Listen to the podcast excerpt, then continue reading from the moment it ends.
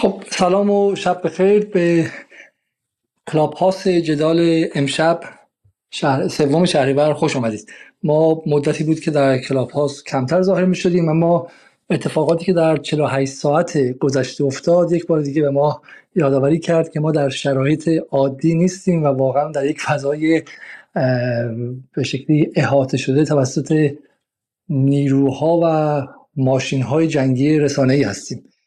اتفاق ساده ای مثل پیوستن و عضویت ایران در بریکس که حداقل از منظر نیویورک تایمز و نیوزویک و واشنگتن پست و بقیه رسانه های غربی یک اتفاق مهم و یک دستاورد برای جمهوری اسلامی کشور ایران و 85 میلیون مردم مقیم اون مرز هاست. به ناگهان در 48 ساعت گذشته ابتدا تحقیر شد تخفیف یافت و بعد هم بسیاری گفتن که این اصلا مهم نیستش و شروع کردن به یک چیزی برای ناراحت کردن مردم. در واقع اتفاقی که می‌تونست باعث احساس موفقیت امید و سربلندی و احساس انرژی گرفتن برای حرکت های بعدی گروه های مختلف اجتماعی باشه تبدیل شد به احساس خاری و ضعف و شکست. و این واقعا اتفاق عادی نیستش که از یک چیزی مثل عضویت ایران در بریکس هم که شما چه غربگرا باشید چه شرقگرا باشید چه تاجر باشید چه بخشی از اتاق بازرگانی باشید چه بخشی از نیروهای عدالت خواه باشید در هر صورت یک پیروزی یک سری امکاناتی برای کلیه مردم ایران می‌ذاره این رو هم تبدیل کنید به یک چیزی که ای وای بر ما عربستان از ما زودتر پذیرفته شد بعد بگی که نه اصلا عربستان نامه رو باز نکرده پس فرستاد و گفت که اصلا بریکس ارزش نداره. و به این مراحل اگه نگاه کنیم واقعا یک الگوریتم می‌بینیم که از در قضیه شانگهای هم دیدیم و الگوریتم به این شکلی که اول گفته میشه که اینها یک سری کشور پاپتی بی اهمیت و فروشنده بنجل هستن که اصلا پیوستن بهشون باعث خفت خاریه. بعد خب می‌بینیم که در خود غرب دارن اینها رو جدی می‌گیرن و گفته میشه که 33 درصد GDP جهان توسط بریکس تولید شده در سال گذشته و حدودا 29 درصد توسط G7 یا هفت کشور صنعتی و اینها پولدارتر از G7 شدن. و دیگه شما نمی‌تونی اینو بگی. حرکت می‌کنی به سمت دوم و قسمت دوم الگوریتمتون. میگی نه بریکس بد نیستش. اما بریکس که ایران نمیپذیره. ندیدی که چین با ایران چیکار کرد؟ ندیدی که چین درباره جزایر سگانه چی گفت؟ اینا احتمالا ایران دور زدن و حالا که ایران منزوی و بیچاره است اصلا ایران به بریکس راه نمیدن. بعد میگه که تا ایران عضو FATF نشه و بچه خوبی نشه به برجام برنگرده و احیا نکنه به بریکس راش نمیدن. و بعد خبر میاد که خب عربستان هم تقاضا کرده. اینجا دیگه به بریکس حمله نمی‌کنه. میگه نگاه کن که بن سلمان چقدر باهوش بود و اون توانست که کشورش رو زودتر از ما عضو بریکس کنیم یه مدت روی این سرمایه گذاری می‌کنی و بعد میگی که به شکلی حالا ایران باید توی بریکس چه دستاوردی داره؟ یک امر فرمالیته است یک چیزی که هیچ اهمیت ذاتی نداره و خیلی مونده تا اینکه بخواد به جایی برسه. یا به قول اون کارشناس بی بی سی فارسی در شب چهارشنبه ایران یک بیمار سرطانی است که با این رمالی ها مثل بریکس حال اقتصادش خوب نمیشه. و, و ما در این سطح هستیم. ما از بی بی سی و ایران اینترنشنال که بگذاریم در داخل به سایت های انتخاب و شرق و غیره در این دو روز واقعا سنگ تمام گذاشتن. در همین کلاب هاست هم اتاق هایی که شما از من بهتر می‌شناسین سنگ تمام گذاشتن. برای ما تصمیم گرفتیم به, به کلاب هاست برگردیم و واقعا حداقل از این دستاورد مردم ایران دفاع کنیم. من گفتم واقعا به حتی به این دولت و اون دولت هم مربوط نیست متعلق به مردم ایرانه. امشب در کنارمون آقای مهدی خانعلی زاده و آقای مسعود براتی رو داریم و دوستان دیگه هم قراره که به ما بپیوندن و من اضافه می‌کنم. من بدون اتلاف وقت و خانم نصرآبادی هم که به عنوان سردبیر جدال هستم من بدون اتلاف وقت میرم سراغ آقای خانعلی زاده و ازشون می‌خوام که یه تصویری به ما بدن از این امر پیوستن ایران به بریکس اولا و بعد هم درباره واکنش ها و reaction هایی که در 48 ساعت گذشته دیدیم. سلام آقای خانعلی زاده در خدمت شما هستیم. سلام وقت شما بخیر. ممنون که منو دعوت کردید. من خیلی مختصر این ورود بحث رو انجام میدم. می‌خوام یه طرح بحث درباره اصل عنوان و کلاب داشته باشم. مقایسه سیاست خارجی در دولت رئیسی و در دولت روحانی. تمام چیزهایی که من الان وارد اقتصاد میشم می‌خوام از سیاست صحبت کنم. تمام ایده ای که امثال آقای دکتر ظریف و آقای روحانی اینها داشتن این بود که ما سیاستمون رو سازشکارانه همراه در مسیر غرب قرار بدیم و امتیاز بگیریم بنفیت بگیریم برای اقتصادمون. یه جمله معروفی آقای روحانی گفتش که باید از سیاست خارجی وام بدیم به اقتصاد. منظورش همین بود. می‌گفت یعنی تو سیاست خارجی کوتاه بیایم همراهی کنیم با آمریکا همراهی کنیم با غرب. دوستان خودمون رو کنار بزنیم با چین کنار نیایم روسیه رو اذیت کنیم همسایگان رو کاری بهشون نداشته باشیم. هشت سال آمریکای لاتین ونزوئلا بولیوی کوبا همه کنار رفتن برای اینکه آورده اقتصادی برای کشور داشته باشیم تجربه دو ساله دولت آقای رئیسی و تجربه هشت ساله دولت آقای روحانی نشون داد اتفاقا کاملا برعکس. یعنی اگر هم قرار هست سیاست خارجی آورده ای برای اقتصاد کشور داشته باشد در مسیر تعامل همراهی با غرب نیست. دقیقا جایی که باید به منافع غرب آسیب بزنی. یعنی هر جایی که عربستان چرا اومد حاضر به پذیرش قدرت و سیادت و آقایی ایران در منطقه شد و پذیرفت که درخواست داد به چین که رابطش رو با ایران احیا بکنه. به خاطر ماجرای حوسی های یمن آرامکو و اتفاقاتی که افتاد. شانگهای چرا پذیرفت؟ ایران رو بعد از دوازده سیزده سال 18 سال که عضویت ایران طول کشیده بود فرایندش. به دلیل اینکه فهمیدند ایران الان تصمیم گرفته بلوک خواست برای تغییر نظام بین الملل باشه. پذیرفته. بریکس چرا این اتفاق افتاد؟ همه چیزهایی که دولت آقای روحانی آقای ظریف خودش رو نماینده اون می‌دونست و می‌گفت این آورده اقتصادی داره برای ما دقیقا در زل مقابل اقداماتی که انجام می‌دادن بود. یعنی سیاست زدایی از سیاست خارجی جمهوری اسلامی ایران آسیب زد به منافع اقتصادی مردم. معیشت مردم رو سختتر. خیلی کوتاه می‌کنم مفصلش رو در سری بعد میگم. آیا علیزاده و سایر دوستان. شما نگاه بکنید. برگشتن گفتن که همین الان دارن میگن اگر FATF نبود اون موقع آقای ربیعی مصاحبه جدیش هستش سندش موجوده. آقای ربیعی گفتش که چون FATF رو قبول نکردیم واکسن نمی‌تونیم وارد کنیم. چند ماه بعد دولت عوض شد FATF رو هم قبول نکردیم واکسن وارد شد. ایران یکی از کشورهایی شد که درصد واکسیناسیون بسیار بالایی داشت. گفتن علت این که شانگهای قبول نمی‌کنه ما رو برای اینکه برجام وجود نداره FATF رو نپذیرفتیم.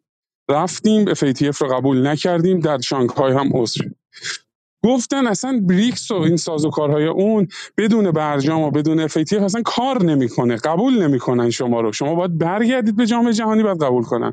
حالا می‌بینیم ایران عضو بریکس شده با دعوت رسمیشون. و فرایندش طی شده بدون اینکه FATF تصویب شه و بدون اینکه به سمت تصویب اون هم بره.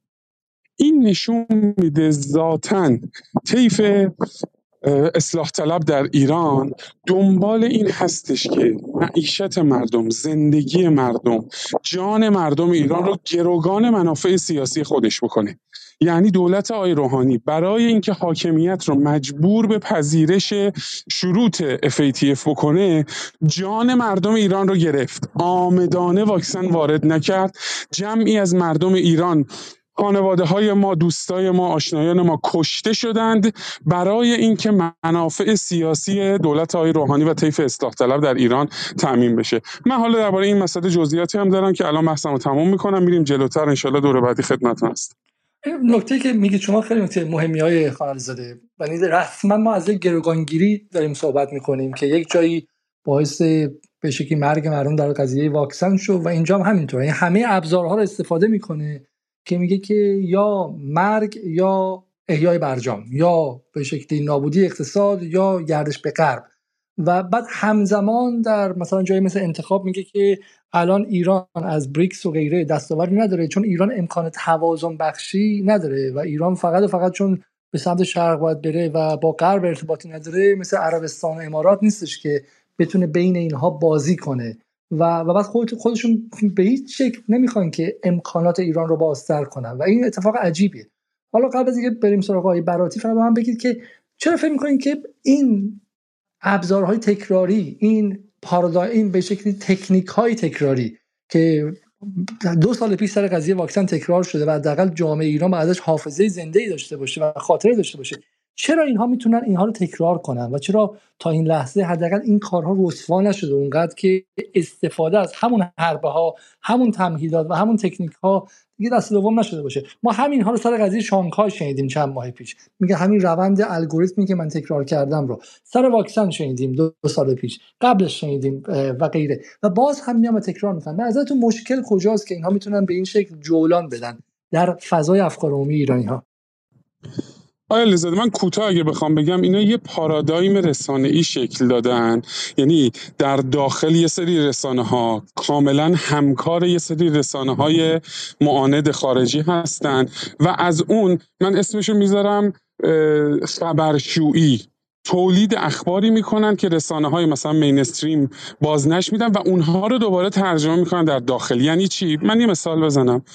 یادم یکی از این عکاسان سال پیش توی ماجراهای اتفاقات همین حوادث تهران و چند تا شهر دیگه زن زندگی آزادی یه عکاسی که خیلی مطرح بود و جایزه جهانی بردی بود مثلا جزو 5 تا عکاس برتر جهان تو صفحش یه متنی نوشت. من الان پیدا می‌کنم عکسش هم دارم میفرستم. که گفتش آقا فلانی نیکا شاکرمی اینها کشته شدن و با مثلا تجاوز شده بهشون و شکنجه شدن اینها بر طبق گفته ایران وایر. یعنی ارجاعی که داده بود به ایران وایر بود. من رفتم خبر ایران وایر رو دیدم. خبر سایت انگلیسیش بود. بدون هیچ رفرنسی اینها گفته بود تجاوز شده دختر جوان رو گرفتن و چند تا مثلا سرباز بهش تجاوز کردن و از اینجور چیزها. یعنی بعد همون ایران وایر که انگلیسی اینو منتشر کرده بود بخش فارسیش به نقل از این عکاس مطرح بین المللی خبر منتشر کرد که فلان عکاس مطرح بین المللی حمایت کرده از جنبش فلان در ایران گفته تجاوز کردن و کشتن و اینها. یعنی حرف دروغ خودشون رو در داخل تولید می‌کنن. خب این ماجرای نیلوفر حامدی و اون اله محمدی اینها رو دیدیم که چجوری همکاری می‌کنن در داخل یه خبری رو تولید می‌کنن. همکارانشون در خارج از مرزها. خب خیلی از این کارکنان رسانه های لندنی و جاهای دیگه واشنگتنی و لس آنجلسی و اینها همکارای اینا بودن. نصف تحریری شرق و اعتمادی که الان اونجا داره کار می‌کنه نصف تحریری انتخاب اونجا داره کار می‌کنه. به اونها منتقل می‌کنن. اونها یه خبرشویی روش انجام میدن و بعد منتقل می‌کنن دوباره توسط همین رسانه ها در داخل. این فضای ای که ایجاد میشه مردم و افکار عمومی الحمدلله رسانه های مثلا طرفدار نظام و ایران دوست و ایران گرا هم که بسیار ضعیف هستند و قدرت مقابله ندارن افکار عمومی مردم به طور کامل سمی شده. یعنی اون شبکه اصلی توزیع داده برای افکار عمومی مسموم شده و از بین رفته. این نیاز به یک تصویه و یک سفیدشویی کامل داره و برای همینه که وقتی اینها این کار انجام میدن اصلا زائقه مردم تلخ شده. یعنی باور پذیرش شیرینی رو نداره.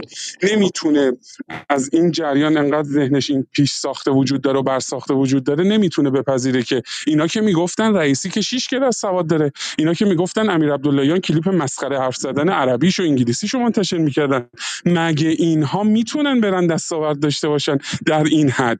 برای همین این مقاومت ذهنی ایجاد شده و نیاز به کار رسانه بیشتر. بسیار خوب. حالا من سر همین بحث رسانه بهش برمیگردیم چون من فکر می‌کنم که اتفاقی سوالی برای خودمه. چون بالا با اون کسایی که شما گفتیم با اونها برخورد میشه و همون حالا کسایی که گفتید من موضعی ندارم که بعد زندانی باشن یا نباشن ولی در حد خبرنگار ساده شرق هم میهن الان یک ساله که در زندان اما این اخباری که خیلی سراحتا میاد و در این 48 ساعته در مورد ورود ایران به بریکس کاری می‌کنه که مردم عزادار شن اینها بخش جناهای رسمی جمهوری اسلامی هستن. خیلی هم سر و مرو گنده کسی هم بهشون دست نمی‌تونه بزنه و به نظر میاد که در انتخابات آینده هم دعوت داره میشه ازشون رسما. یعنی چیزی مثل انتخاب اتفاقا برخلاف اون کسایی که شما گفتید اینا در بیرون هستن و به نظر بتون آرمن میان و کسی هم بهشون دست نمی‌تونه بزنه و و فضای امنی هم دارن و, و این حالا برای این برای من تعجب برانگیزه یعنی این حمله به امید اجتماعی حمله به دستاوردهای میگم ملت ایران در عرصه بین المللی از طرف ضد انقلاب و کسایی که با آمریکا ارتباط دارن نمیاد. از طرف جناهای حاکم بر جمهوری اسلامی به نظر میاد و و به نظر میاد که ما در شش ماه آینده و باشون در انتخابات هم سر کار داشته باشیم. آقای براتی شبتون بخیر و خیلی خیلی ممنون که دعوت ما رو پذیرفتین. بذارین که حالا شما آدم فنی هستید و من از شما اول سوالات فنی رو کنم و سوالات ساده. واقعا بدون FATF حضور ایران در بریکس معنا نداره و واقعا بریکس چیزی که اونطوری که اون خبرنگار بی بی سی اون کارشناس بی بی سی می‌گفت هنوز تا عملی شدنش خیلی فاصله داره و یک افق ذهنی و انتظایی بیشتر در حال حاضر نیست و هیچ معنای عملی اقتصادی نداره. و اگر میشه برای ما مدار اهمیت این عضویت ایران رو در بریکس باز کنید. وقتتون بخیر. همه عزیزان انشالله اگر لطفا یه مدار فقط بلندتر صحبت کنید صداتون سخت شنیده میشه. صدا الان مناسب؟ یه مقدار همچنان ما صدای شما رو به سختی میشنویم.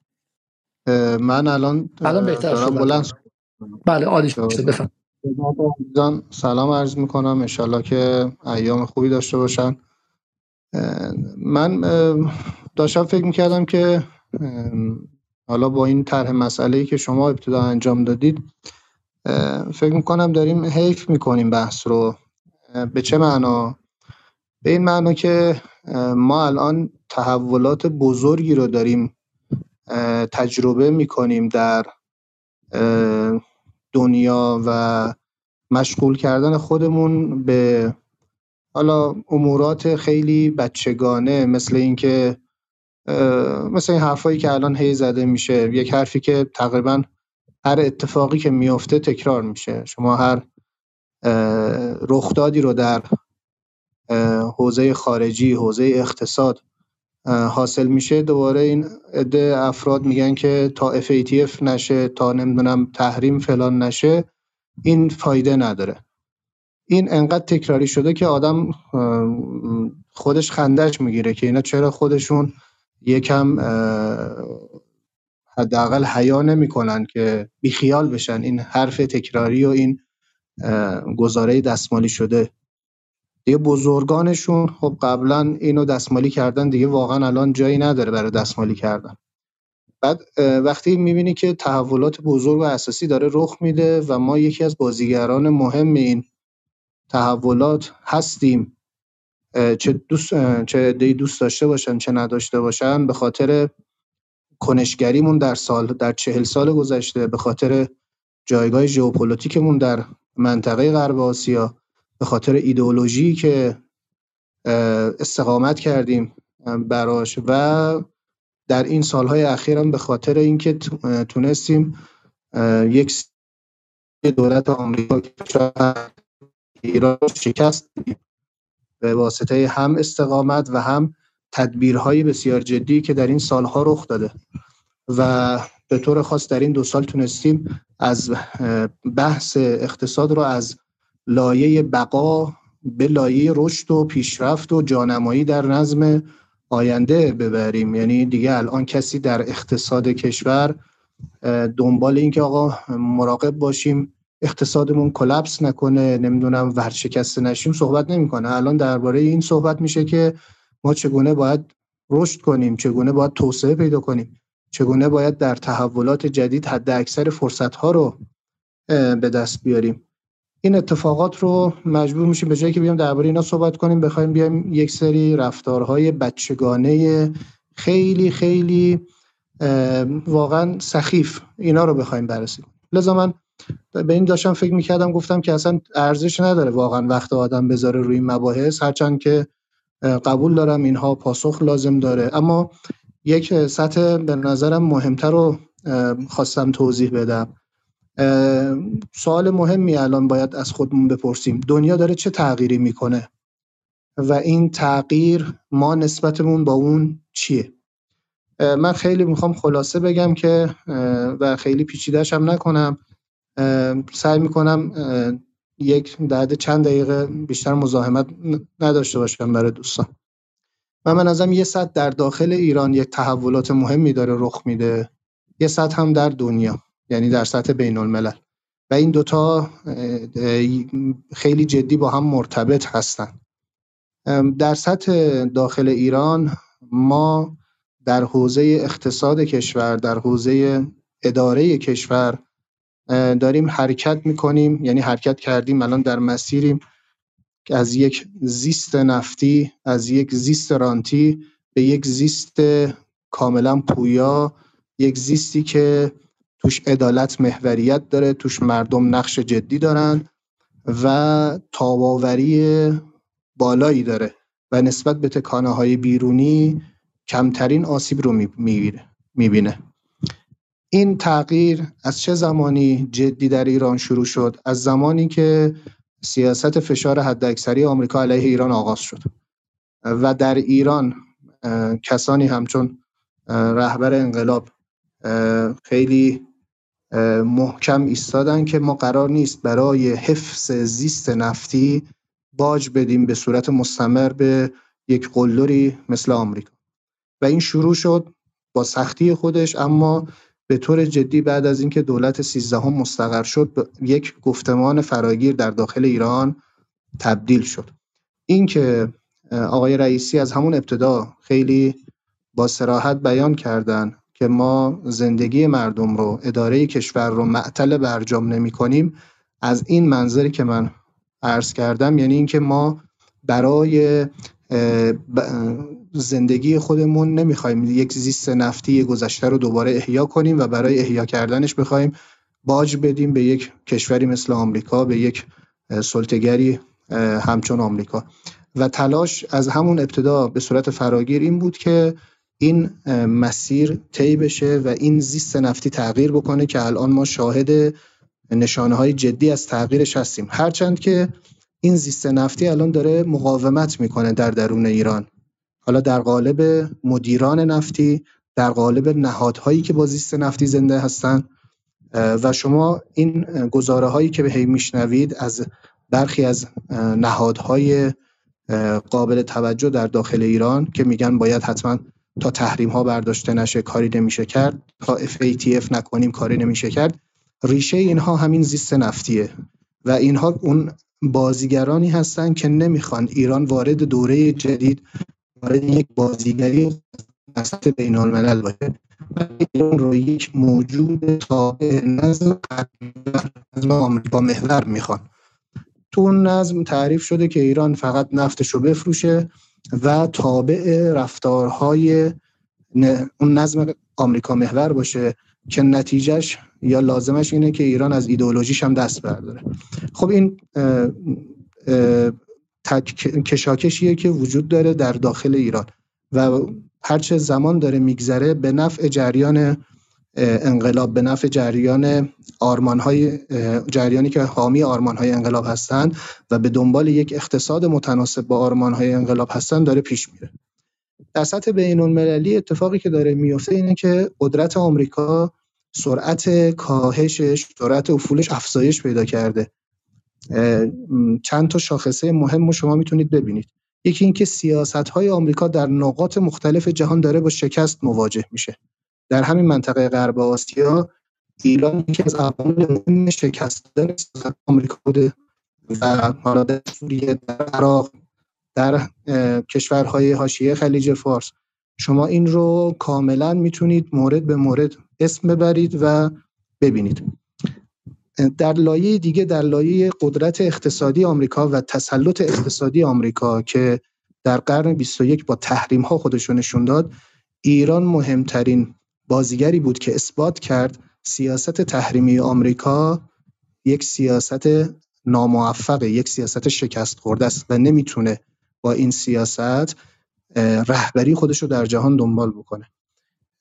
نشانه های دیگه ای هم هست از اینکه آمریکا در این در لایه قدرت برتر بودنش داره افول می‌کنه و این افولش به معنی قدرت گرفتن بازیگران دیگه است. از جمله چین از جمله کشورهای عضو بریکس و سایر بازیگرانی که به دنبال یک نظم جدید هستند به دنبال یک تغییر نظم هستند البته تفاوت هایی دارند اما در این که هژمونی آمریکا رو به چالش بکشن مشترک هستند این اتفاقی که از حدود 2012 2013 سرعتش بیشتر شده خب در یک مقطع ایران ازش از این مسیر به صورت رسمی همراه نبود. یعنی نشانه ها این بود که ایران به دنبال حفظ نظم غرب محوره. از طریق مذاکرات و بحث قرارداد برجام و پیرو اون. اما از سال 2019 به این طرف و به طور ویژه از زمانی که دولت 13 هم مستقر شد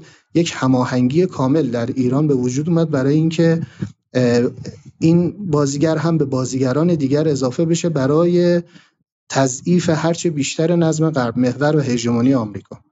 این اتفاقا الان داره با همدیگه پیوند می‌خوره یعنی اون جریان در داخل ایران و این تحولات در بیرون و در فضای بین الملل ما الان تو این نقطه در لحظات تاریخی به نظرم هستیم و باید با این نگاه تحلیل بکنیم. عضویت ایران در بریکس در کنار عضویت ایران در شانگهای و افزایش تعاملات راهبردی بازیگران مختلف با ایران جملگی نشون دهنده این هست که هم تغییرات داره سرعت پیدا می‌کنه و هم ایران داره جایگاه مهمتری پیدا می‌کنه. و اون عبارتی رهبر انقلاب از سال گذشته مطرح کردن که از نخبگان خواستن که با توجه به این نشانه هایی که تغییرات در فضای بین المللی داره نشون میده به دنبال افزایش قدرت ایران و جانمایی جایگاه ایران در این تغییرات باشه.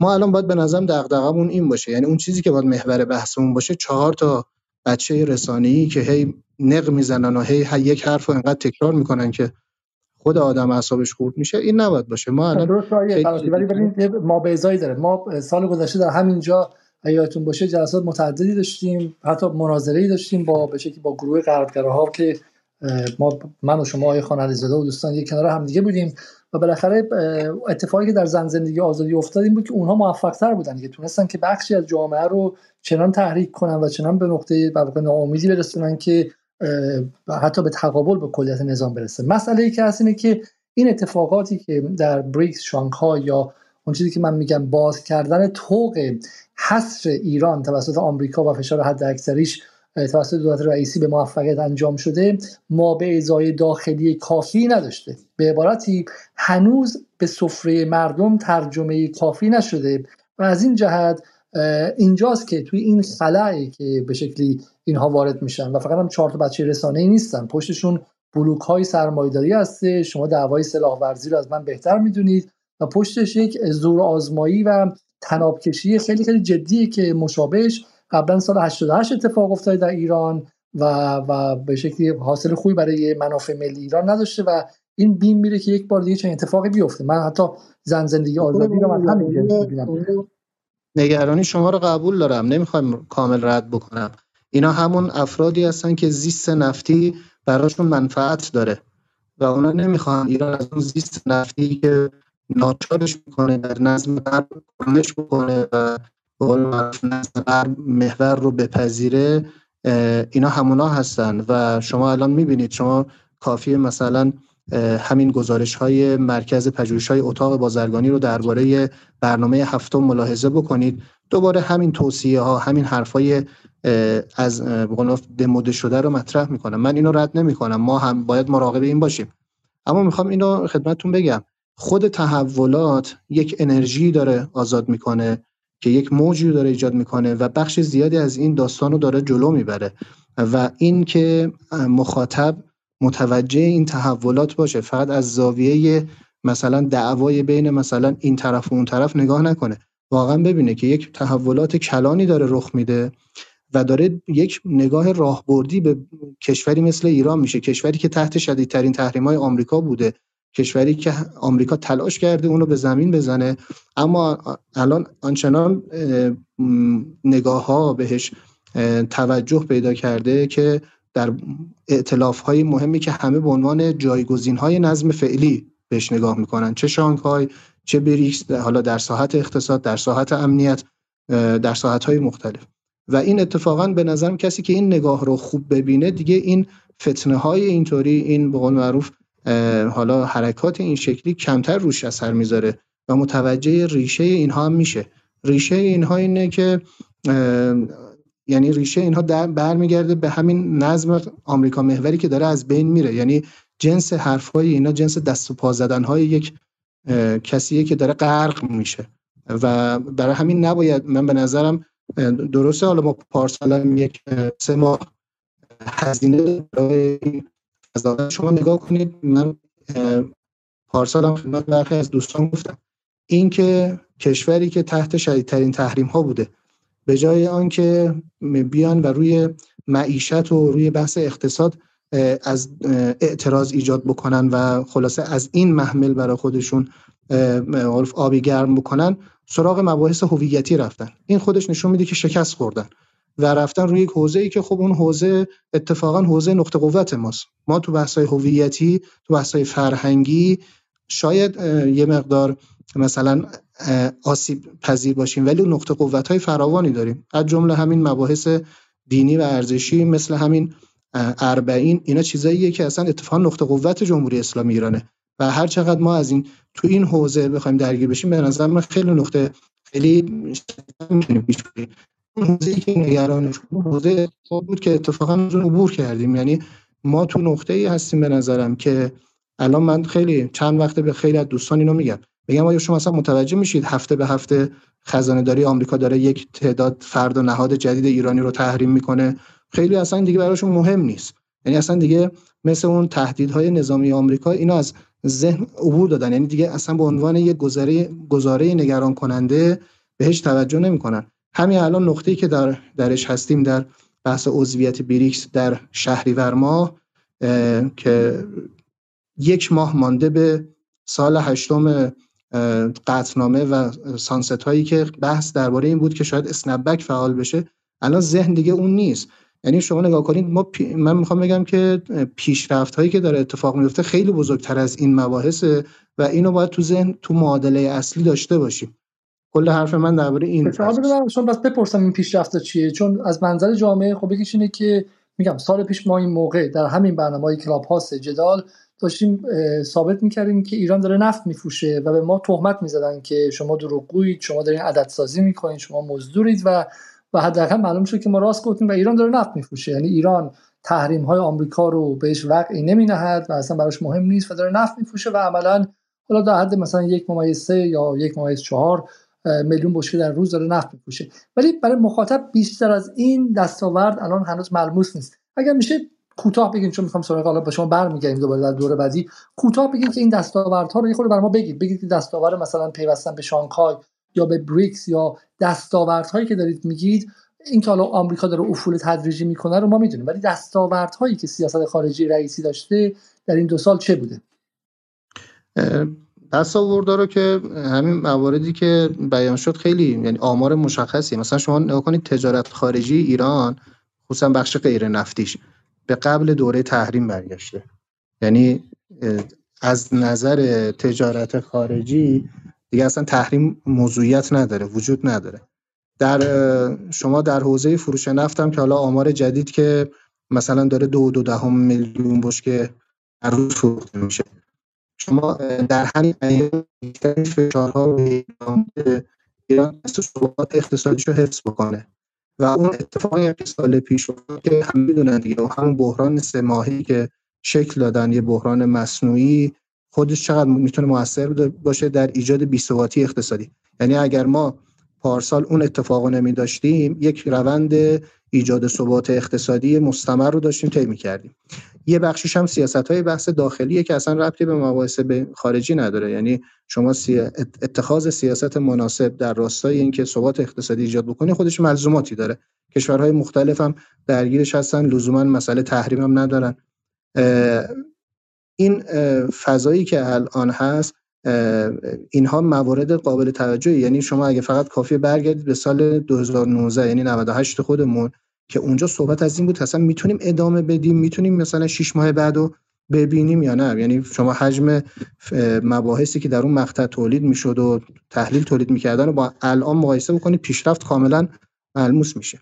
اتفاق دیگه ای که یعنی بحث دیگه ای که شما اشاره کردید نکنید وقتی شما در شرایط یعنی کشور تحریم شده ای مثل ایران در یک معاهدات بزرگی حضور پیدا می‌کنه در یک محفل های بزرگی که نظم فعلی آمریکا محور دارن کار می‌کنن و معروفن به این داستان معنیش روشنه. یعنی اینکه بازیگران اصلی اون حالا جمع ها چه شانگهای چه بریکس تمایل و ارادهشون توسعه همکاری با این کشوره یعنی توسعه همکاری با ایرانه. و این یک فضای اطمینانی برای فعالان اقتصادی بازیگران اقتصادی این کشورها ایجاد می‌کنه. و اونها رو اونایی که دارای منفعت باشن با در همکاری با ایران رو از نظر اراده از نظر تصمیم به این قطعیت میرسونه که می‌توانند با ایران وارد همکاری بشوند. این اتفاق مهمیه. شما در بحث تحریم ها دو سطح مانع و باش مواجه هستید. یه سطح سطح اراده هاست. یعنی اصلا فرد تصمیم نمی‌گیره که بخواد بیاد کار بکنه چون می‌دونه این بازیگر مورد غضبه و اگه بخواد بره سمتش امکان داره براش هزینه داشته باشه. و دولت ها می‌بینید که حذر می‌کنن. خیلی از این خاطراتی که آقای همتی بعضا تعریف می‌کنه مال اینه که مثلا میگه آقا می‌خواستم برم فلانجا گفتن اصلا شما نیایید اینجا شما نمی‌دونم فلان عکس رو نگیرید. این سطح با این اتفاقها کلا خونسا میشه. یعنی شما موانع ناشی از تحریم در سطح راهبردی رو الان می‌تونید خونسا شده تلقی کنید. یعنی همه قبول دارن که بخش قابل توجهی از اقتصاد دنیا می‌خواهد با ایران همکاری بکند. سطح بعدی که سطح شما متوقف کنم. چون اتفاقا در برنامه‌ای که با شما در جدال داشتیم شما معتقد بودین که ما اگر به دنبال دور زدن تحریم ها بریم باز بیچاره میشیم. ما باید به دنبال خونساسازی تحریم ها بریم و حالا یه برنامه یک ساعت خورده ای است که شما توضیح می‌دید. آیا شما فکر می‌کنید در این دو سال رئیسی به دنبال خونساسازی تحریم ها رفت؟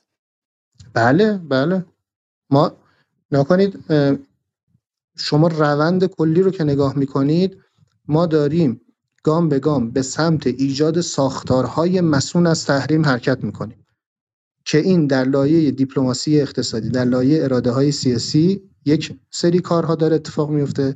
در لایه ابزارها و بحث های تکنیکال یه سری اتفاقها داره میفته.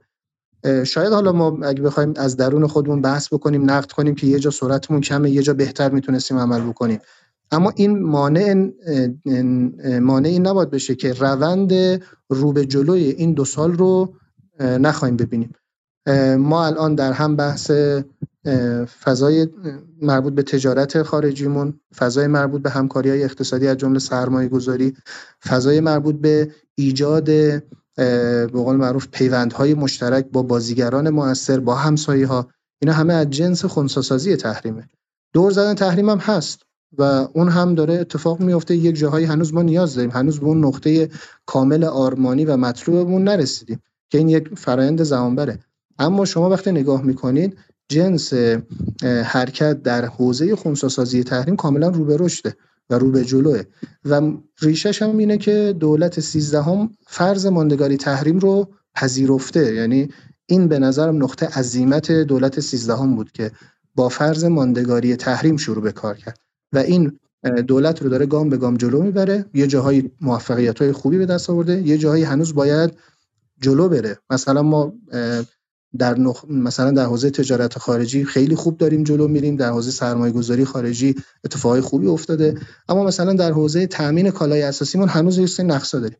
من برایند کلی رو کاملا مثبت می‌بینم. یعنی اتفاقا اون چیزی که من خیلی این چند وقته با دوستان صحبت می‌کنم میگم ایرادهای مسیر ایرادهایی که در مسیر وجود داره نباید ما رو نسبت به کل مسیری که تا الان طی کردیم خصوصا نسبت به 2019 تا الان یعنی شما یک نقطه 2019 یا 98 رو در نظر بگیر نقطه که الان 402 یا 2023 هستیم.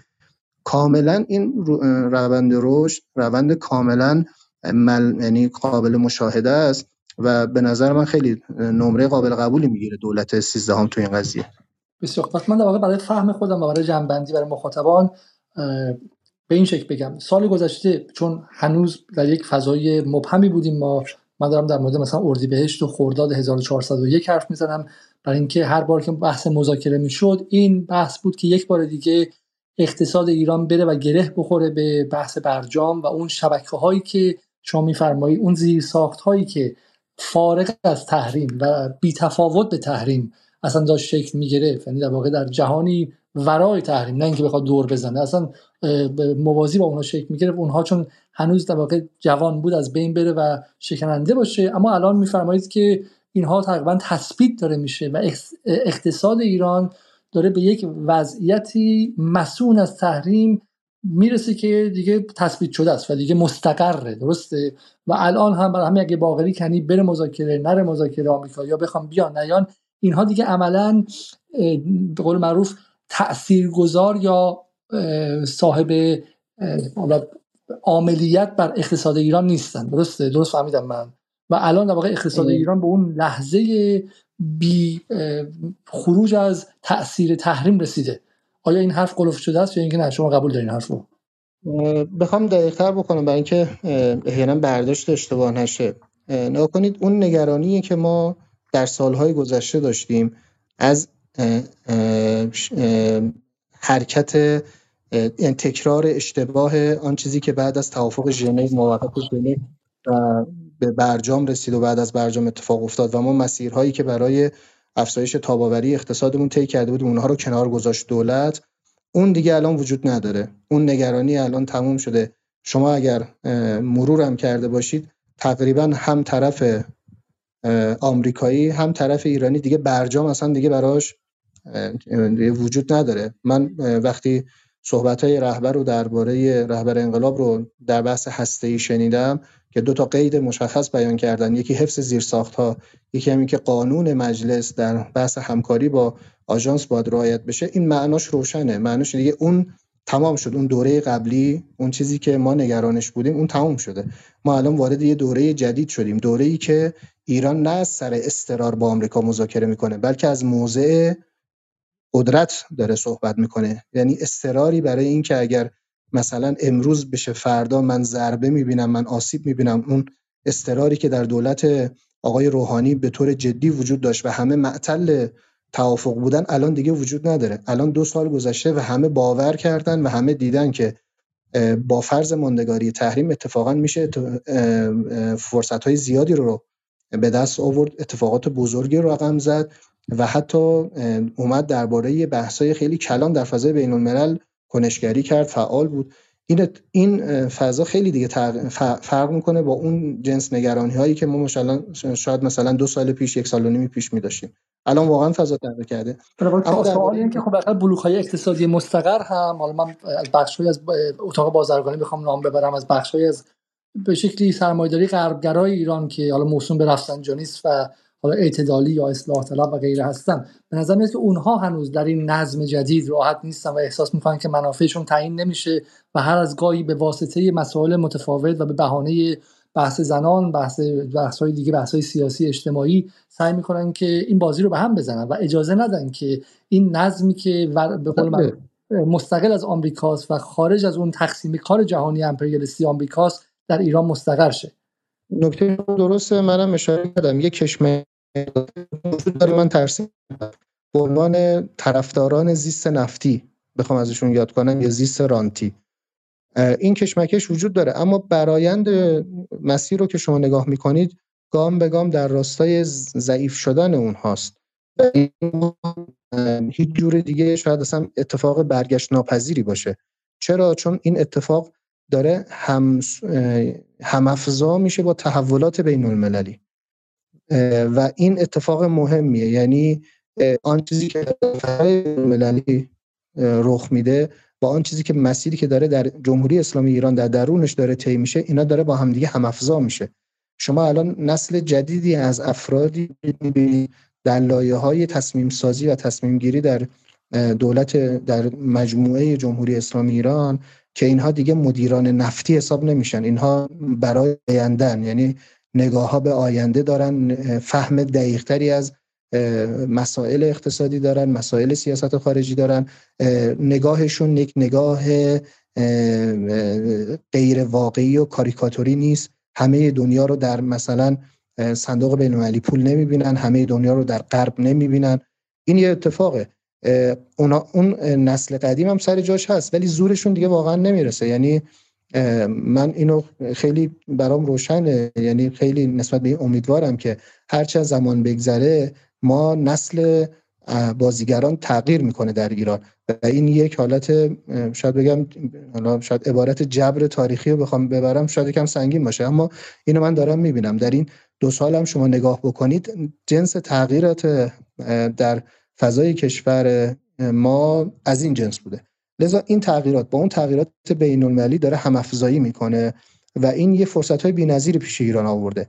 طبیعتا صدای طرف مقابل صدای اون جریان قبلی هم بلندتر خواهد شد ولی صداست فقط. یعنی بخش زیادیش تو خالیه. اینو من خواستم بگم که من فکر می‌کنم صحنه این شکلیه. به معنای آرامش به معنای آسوده بودن و به معنای قفلت نمی‌خوام تر معنا بشه. می‌خوام بگم که نباید احساس بکنیم که خیلی ضعیف هستیم. بله ما در رسانه ضعیفتر از طرف مقابلیم اما توانستیم رقم همین فضا تحولات رو رقم بزنیم. این تحولات رقم زدن خودش موج جریان ایجاد می‌کنه. یک خودش یک رسانه بزرگه که تبیینم که بشه حتما می‌تونه جاشو باز بکنه.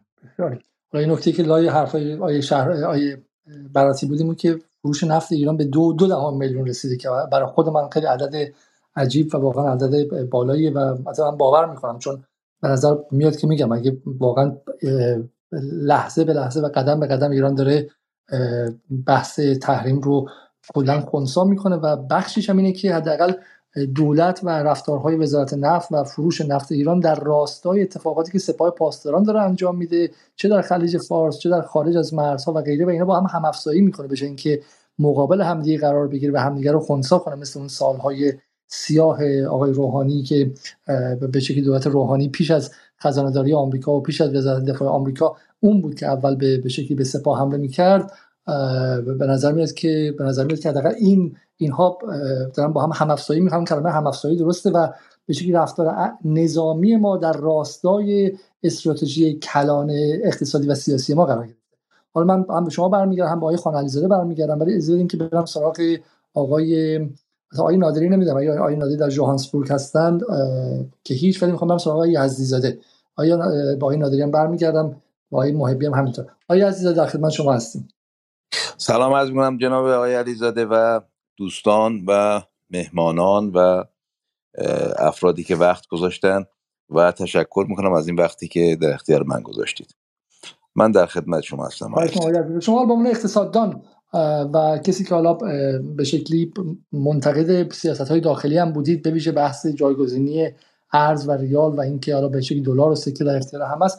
اما شما چطور می‌بینید این تغییرات در سیاست منطقی و خارجی رو و چگونه فکر می‌کنید که بتونه ترجمه بشه به به واقع به سیاست گذاری های اقتصادی در داخل تا این اینها با هم ترکیب شن و بالاخره به به شکلی به معیشت مردم هم برسه و زائقه مردم به جایی برسه که با شامورتی بازی ها و تکنیک های رسانه این و اون اصلا نتونه تلخ شه. جناب علیزاده من اولا می‌خواستم یه صحبتی بکنم. ببینید وقتی بحث برجام رو مطرح می‌کنیم ما این بحث رو باید دو قسمت بکنیم. یکی خود برجام یکی انحرافی که بعد از برجام اتفاق افتاد. یعنی مذاکرات برجام به روحانی ارتباطی نداره. از قبل از روحانی شروع شد. و به علت به حال سیاست هایی که دولت ها باید انجام می‌دادن. ندادن ما رو تو یک موضع در حقیقت مذاکره و توافق قرار داد. برجام فی نفسه به نظرم موضوع بدی نبود به خاطر اینکه فرصت فوقالعاده ای رو برای ایران ایجاد کرد. یعنی اگر شما توان بازدارندگی نظامی ایران رو الان نسبت به دوازده سال پیش ببینید اصلا قابل مقایسه نیست. خطری رو که ما به خاطرش برجام رو قبول کردیم این خطر تقریبا حذف شده الان. و این فرصتی است که برجام داد. منتها انحراف بله؟ کدوم خطر؟ خطر جنگ رو. پس پس شما با با حرف آقای روحانی و ظریف که سایه جنگ بر سر ایران بود و برجام سایه جنگ رو برداشت ببینید همیشه این سایه رو سر ایران بوده چون من اعتقاد دارم که اون چی که امریکا تحت عنوان خاور میانه بزرگ ازش یاد می‌کنن اولین قربانیش قرار بود ایران باشه. یعنی در حقیقت اینا بلا فاصله با نوساناتی که در انقلاب سال 56 و 57 اتفاق خب، افتاد خاورمیانه بزرگ بحث مربوط به سال 2001 تا 2003 اصلا نیست از 2005 2006 دیگه خود بوش هم حداقل من به کسی که سیاست آمریکا رو از نزدیک دنبال کردم. از سال 2006 به 2007 در خود غرب هم خطر احتمال جنگ برداشته شد و جز واقعا یه حربه رسانه‌ای نبودش. در سالهای 2001 2003 2004 این خطر بود و در خود ایران هم این نگرانی ها بود. ولی اینکه در سال 2013 2012 13 اوبامایی که محصول عقب نشینی آمریکا بود و اوبامایی که به قول خودش در سال 2016 در اون مسابقه معروف در آتلانتیک با من اسمش خاطرم نیستش میگه که ما من برای تیلت تو ایژیا برای چرخش به آسیا اومدم. چطور در سال 2012 2013 92 92 اوباما توان جنگ با ایران داشتش ببینید مهم توان جنگ نبود. مهم این بود که بتونه اینا ضربه ای بزنن و ما نتونیم پاسخ بدیم. ببینید این مسئله است. ما بازدارنده قدرت بازدارندگیمون ضعیف بود اون زمان. امروز قدرت بازدارندگی بالایی داریم و این در حقیقت به نظرم می‌رسد که یکی از آثار مثبت برجام بود. اما برجام منحرف شد. یعنی اینکه بعد از برجام ما فکر کردیم که باید درست بریم تو بغل اینها و هرچی اینها گفتن دیگه گوش بکنیم به قول آقای روحانی بریم سراغ کت خدا این حرفا. اینا بزرگترین انحرافی بود که تو برجام اتفاق افتاد. و ما رو به سمتی برد که آقا همه چی دستاتون رو بذارید دستتون بشینید نگاه بکنید چه اتفاقی میفته. اگر اونا خواستن کمک بکنن خب گشایشی میشه. اگر نخواستن نه. یعنی به جای اینکه بریم سراغ توانمندسازی اقتصادی. همزمان با توانمندسازی نظامی توانمندسازی اقتصادی رو فراموش کردیم. هیچی بعضا بر عکس عمل کردیم. این انحراف بزرگی بود که اتفاق افتاد. اما در رابطه با بریکس ببینید بریکس از نظر اقتصادی آیا علیزاده بزرگترین گلوگاه تحریمی ما رو برطرف کرد.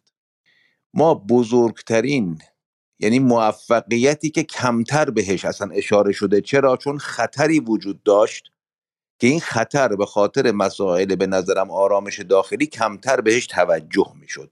آقای براتی یک اشاره بهش کردن بحث کالاهای اساسی. ما ده ها میلیون تن واردات کالاهای اساسی داریم. سورس اصلی اینها آرژانتین و برزیله بحث دارو مهمه ولی بحث دارو رو ما از جاهای دیگه هم می‌تونستیم بیاریم و اینقدر مسئله نبود که کالاهای اساسی و خصوصا قلات و خوراک دام و این حرفا و دانه های روغنی مهم بود. علتش هم این است که از نظر حجمی بسیار بالاست. یعنی شما نمی‌توانید در زمان شما فرض بفرمایید به عنوان مواد مؤثره دارو 20 کیلوشو 50 کیلوشو 100 کیلوشو 500 کیلوشو برداری بیاری ارزم بزرگ و یه نیاز نسبتا قابل توجه رو برطرف بکنی. باید ده ها میلیون تن وارد بشه. و ارزش محموله هم هر کدوم معمولا بالای سی چل میلیون یورو بود. بنابراین نقل و انتقال این بسیار مشکلی بود. چیزی که در حقیقت ما رو تهدید می‌کرد و اگر شما نگاه کنید آقایون تو رسانه هاشون هم تو چند وقت اخیر به شدت بحث نفت در برابر غذا و نمی‌دونم این موارد رو مطرح می‌کردن. بریکس ما رو متصل کرد به تولید کننده های این دو کالا. یعنی دوبار ما از برزیل و آرژانتین کالامون رو وارد ما الان با اونها در یک گروه قرار داریم. بریکس بانکی رو ایجاد کرده که با سهامداری یک کشور تحریمی موافقت کرده. اینا خیلی مهمه چیزایی است که به نظرم ارزم بزرگ شما توی سایه هیاهوها داره گم میشه. ما خطرناکترین حلقه تحریم علیهمون و کاراترین حلقه تحریم این موضوع بود. حتی مذاکراتی که اخیرا با امریکایی انجام شد ما برای کاهش این فشار در حقیقت باشون مذاکره کردیم که بتوانیم در حقیقت بحث قلات رو تا یک فرصتی حل بکنیم. خب حل کردیم به نظرم. الان دیگه این مشکل رو نداریم. یعنی پاشنه آشیل تحریم ها علیه ما تقریبا رفت شده. و اهمیت موضوع از این جهته. در رابطه با در حقیقت اینکه حالا خود بریکس به چه سو داره میره من اعتقاد دارم که در حقیقت بریکس هسته کشورهای عضو بریکس هسته سازمان ملل آتی هستند. و اوضاع کاملا هم که آقای براتی گفتن در حال تغییره و به شدت در حال تغییره. اینکه تحریم ها خونسا شده و ایران میگه من وقعی نمی‌گذارم به تحریم ها که شما فرمودید. من به نظرم می‌رسد که موضوع وسیعتر از این حرف یعنی دنیا دیگه وقعی به اون صورت به تحریم ها نمی‌گذاره چون درگیر نیست.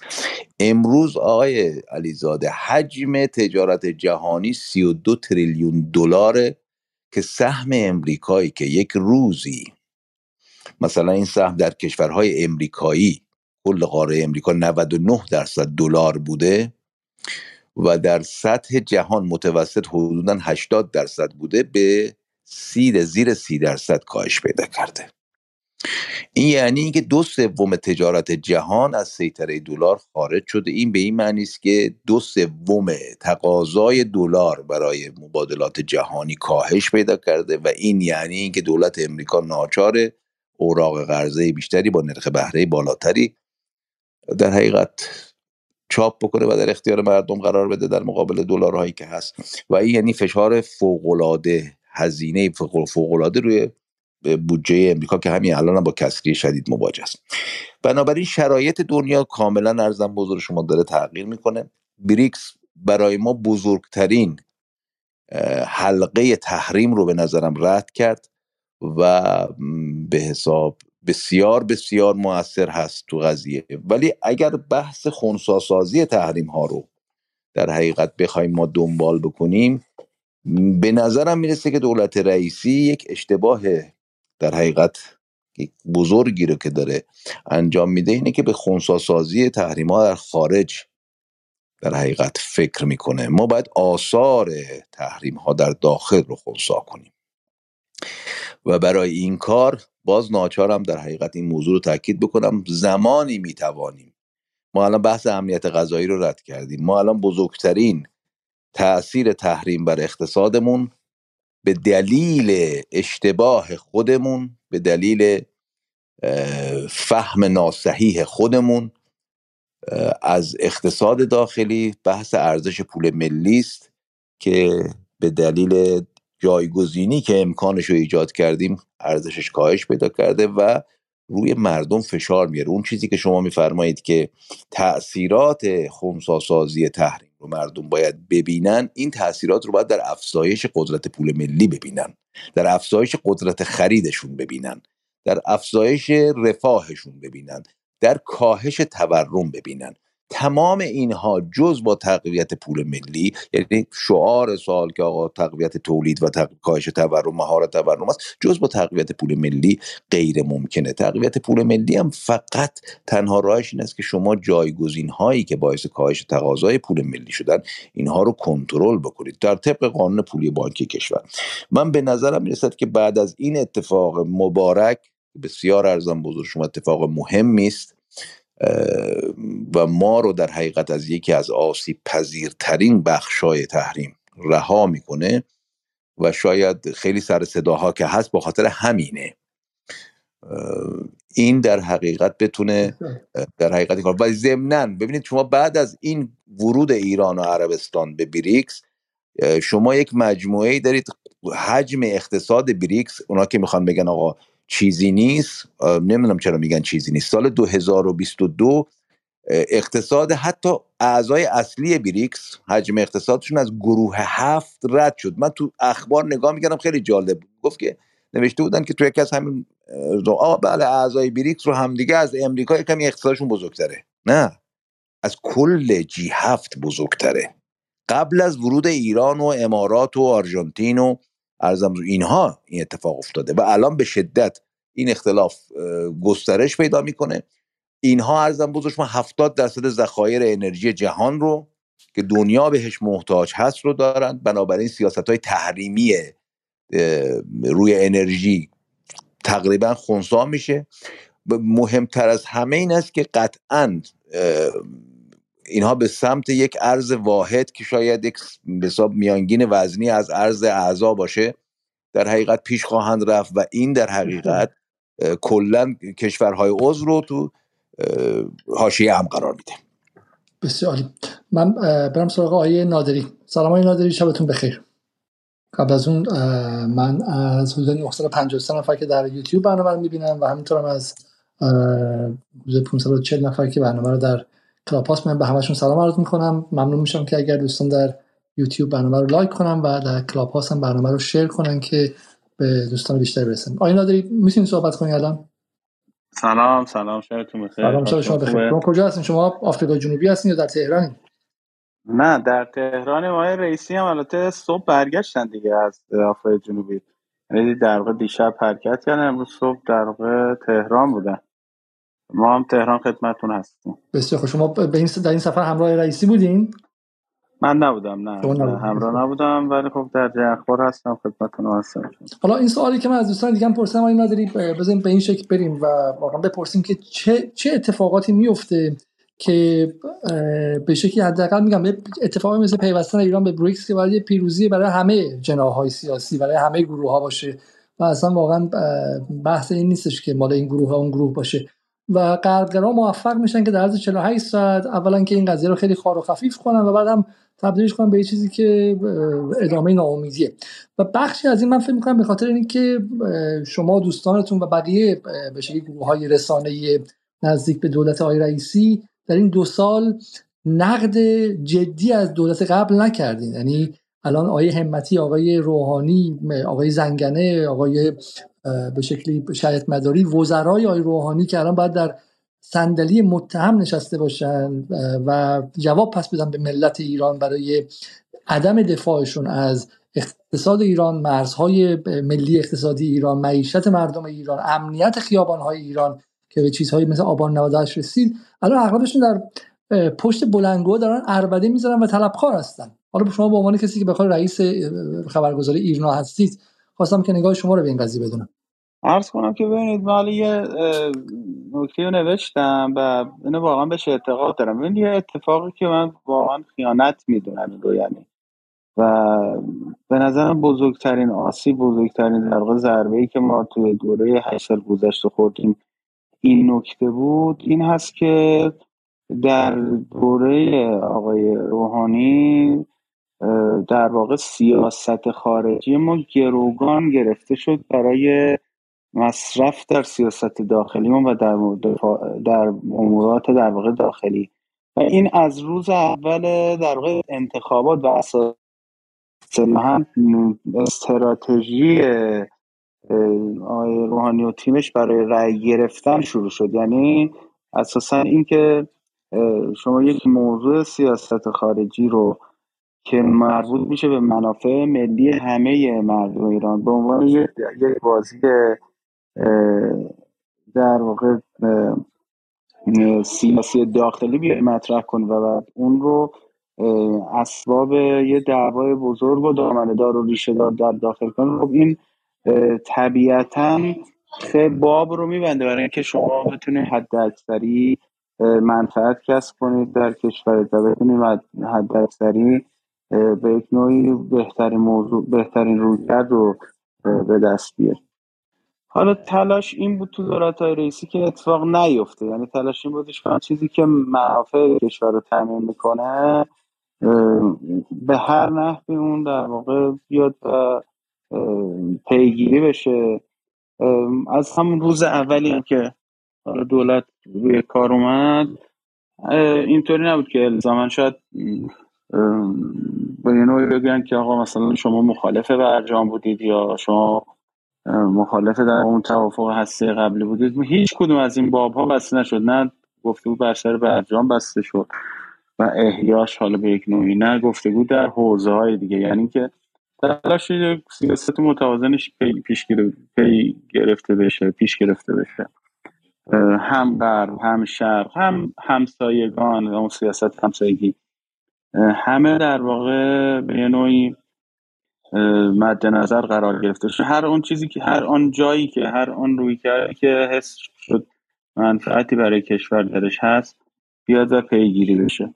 خب طبیعتا از دل این هستش که شما می‌تونید شانگهای و بریکس و در واقع ارتباط با همسایگان و حتی ارتباط با عربستان و اینها رو در بیارید. وگرنه ما در دوره قبل زلف کشور رو گره زده بودیم به غرب به معنای واقعی کلمه.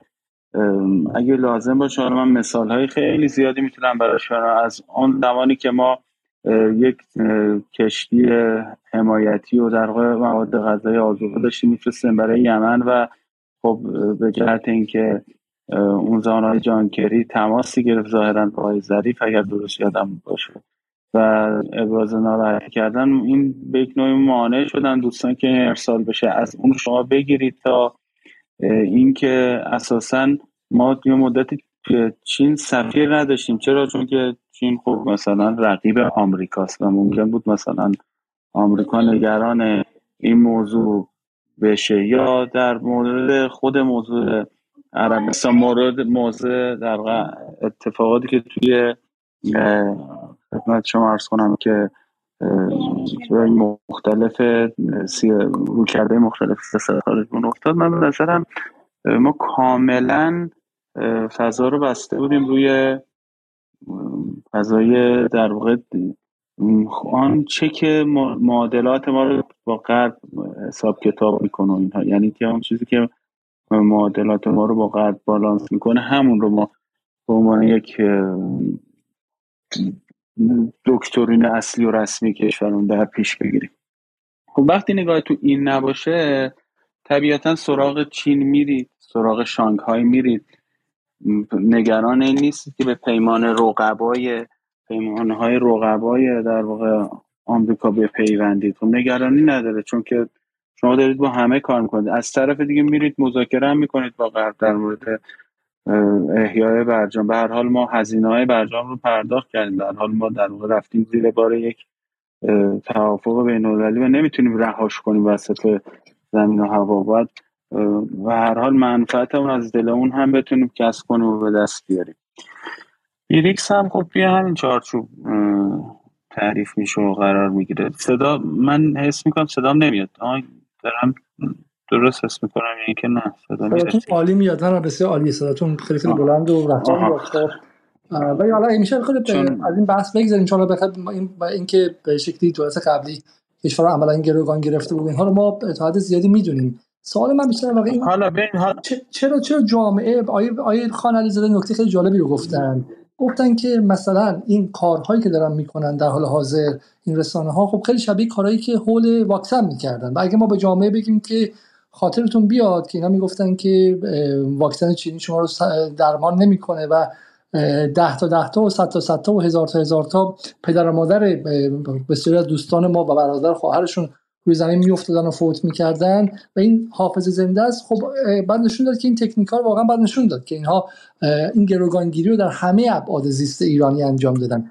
و سوال اینه که چرا ما تو این دو سال موفق نشدیم که این گروگانگیری رو رسوا کنیم؟ من به نظرم این یه آیه الزده این یه اصطلاحا چیه تاریخیه خب؟ یعنی یه مسئله تاریخی توی ذهن و تو فرهنگ شاید بدن. شما همین امروز هم دوباره یه یه هفته دو هفته فرصت بدید در مورد همین بحث واکسن چینی یه تبلیغاتی بشه. مطمئن باشید با وجود اینکه ما نزدیک به 140 50 میلیون دوز واکسن چینی تزریق کردیم و اساسا کشورمون بیمه شد. به جهتی با واکسینه شد نسبت به این ویروس. باز هم دوباره مطمئن باشید که خیلی یعنی باور می‌کنم و اصلا دوره موج اینطوری شکل خواهد گرفته اینا. یه بخش مهمش من خودم بند یعنی اون چیزی که برات چون از نزدیک درگیری ما داریم می‌فهمیم اونها این هست که یه یک یگان خیلی قوی و قدر و مفصلی تو رسانه های ما دارن این جریان غربی. یعنی که اساسا شما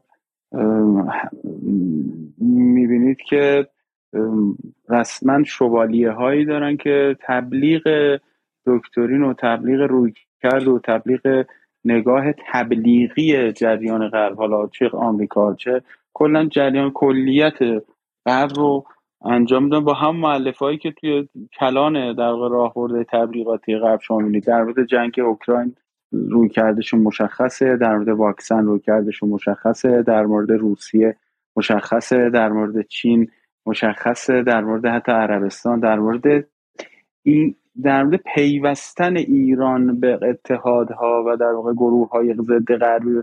و حالا نمیگیم ضد غربی غیر غربی هم کاملا یعنی دقیقا همون دست فرمون همون دست خطی که شما توی رسانه های بزرگ غربی می‌بینید می‌بینید که داخل به زبان فارسی ترجمه میشه. با خیلی با یه حجم زیاد و مفصلی نه نه واقعا توی 24 ساعت گذشته ما رسانه غربی رو رصد کردیم توی جدال هم بهش اشاره کردیم. رسانه غربی دارن میگن که عربستان داره به بریکس میپیونده پیوستن ایران اتفاق مهمیه و همشون دارن یک سطحی از واقعیت رو میگن. اینکه بیان مثل مثلا سایت انتخاب بگن که اصلا عربستان پس فرستاده دعوتنامه بریکس رو گفته که برین که بوم می‌دید. یا مثلا به شکلی این اصلا اهمیت نداره. این خیلی چیز عجیبیه. یعنی خود غربی ها در این ابعاد پروپاگاندا نمی‌کنن که در روز روشن سایت های رسمی داخل نظام که وابسته هستن به دولت قبل اینقدر سریح این کار انجام میدن و به جامعه ایران خب ما خب ما ما ما در واقع دوچار یه حجمه خیلی عجیب و غریب رسانه هستیم دیگه. شما سال گذشته همین اتفاق در واقع اختشاشاتی که سال گذشته از شهریور به بعد افتاد خب این همش یه برساخته بزرگ رسانه بود که کاملا با یه سبک کمپاژ دروغ و شایعه و در واقع فضا سازی و یعنی یه دستگاه بزرگ پروپاگاندا شکل گرفته حول افکار عمومی کشور ما که هم داخلی داره هم خارجی و واقعا به راحتی قلب ماهیت می‌کنه قلب واقعیت می‌کنه. ولی خب غیر در واقع در کنار این من به نظرم اینطوری نیستش که فقط این حرف بشینه یعنی این حرف تو افکار عمومی به نوعی جاگیر بشه اینها. و من فکر می‌کنم مردم هم می‌فهمن و مردم می‌بینن. مردم متوجه میشن که بالاخره یه تغییراتی اتفاقی افتاده. فرق به نوعی روی کردها داره مشخص میشه. و این حال کم کم خودش رو توی به نظر من فضای آتی هم خودشون نشون یعنی توی کف میدون هم خودشون نشون میده. در مورد عربستان هم یه نکته مهمی و من لازم هست بگم. ببینید عربستان اولا خودش درخواست داده بود که بیاد عضو بشه. یعنی اینطوری نیستش که مثلا بگن حالا شما لطفا بیاید عضو به اون بگه من برم فکر کنم. یک درخواست داده بود. بابت این درخواستش یک رقم بزرگ حالا یه رقم تایید نشده 100 تا 150 میلیارد دلار در واقع سپرده گذاری در بانک بیریکس رو تعهد کرده بود که در شانگهای اصلا بانکی که به قولی اون نقطه سقل و مرکز سقل بیریکس هست و بر اون اساس قرار هست دلار زدایی شکل بگیره و به یک نوعی بانکی هست که از, از اون شبکه سویفت خارج هست و کشورهای عضو رو داخل خودش به یک نوعی دستبندی شبکه بندی می‌کنه. یه جورایی رقیب بانک مرکزی آمریکا شاید بگیم بدونیم بگیم هستشون. خب توی اون یعنی در کنار 100 میلیارد دلاری که 150 میلیارد دلاری که سرمایه اولیه بیریکس هست عربستان برای حضور و عضویت پیشنهاد 100 میلیارد دلار سپرده گذاری رو داده بود.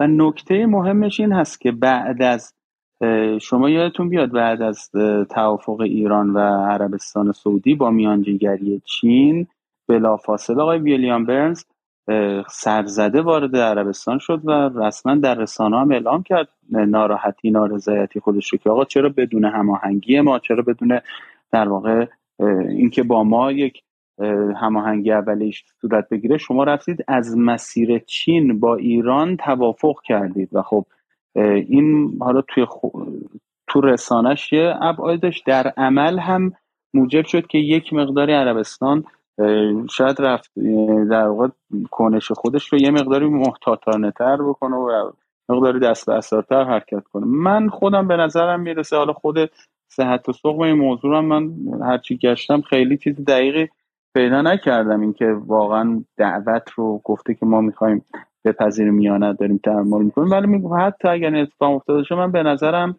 به یک نوعی او, او از آمریکا نگرانه و عربستان سعودی از آمریکا نگرانه و از طرفی هم داره می‌بینه که وارد دنیا داره وارد یک شرایط دقیق مهندسی چند قطبی میشه و خب داره تدبیر می‌کنه برای آینده خودش و می‌بینه که کاملا نمی‌تونه خودش رو واسه به قطب اون قطب آمریکا کنه.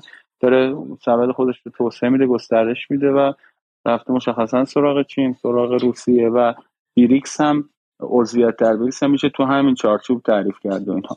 می‌خوام ارز کنم که یعنی اون هم یه کار یه پروپاگانده یه تبلیغات و پروپاگانده خیلی چیپ داخلی بود همین موضوع پرداختن به این موضوع عربستان. و یعنی که اتفاقا خیلی جدی بود. و اتفاقا من حالا اصلا می‌خوام اینو بگم. همین دوستانی که الان خبر رو دارن منتشر می‌کنن که آقا سعودی هنوز نپذیرفته اینها شما این تصور رو بکنید که دیروز یعنی پنجشنبه صبح اعلام شد عربستان سعودی امارات عضو بریکس شدن و ایران عضویتش پذیرفته نشد. چه مدل در پروپاگاند و چه مدل تبلیغاتی شکل می‌گرفت؟ اینکه ما منزوی هستیم اینکه به خاطر وضعیت داخل چون دیدم اون خانم معصومی بود که بود یه توییتی قبلا زده بود تو برای بریکس plus که در واقع ایران چین از ایران دعوت نکرد به این دلیل که داخل آشفته است به خاطر اینکه وضعیت اقتصادی ریسکش بالا هست به خاطر اینکه نمی‌دونم خیلی وضعیت داخل ما در و داغون و فلان و این حرفا. به این دلیله که اساسا بیریکس ما رو تحویل نگرفته. مطلبش هم هست و اینها یعنی آیا نادری صدا شما قطع شد. الان دیگه.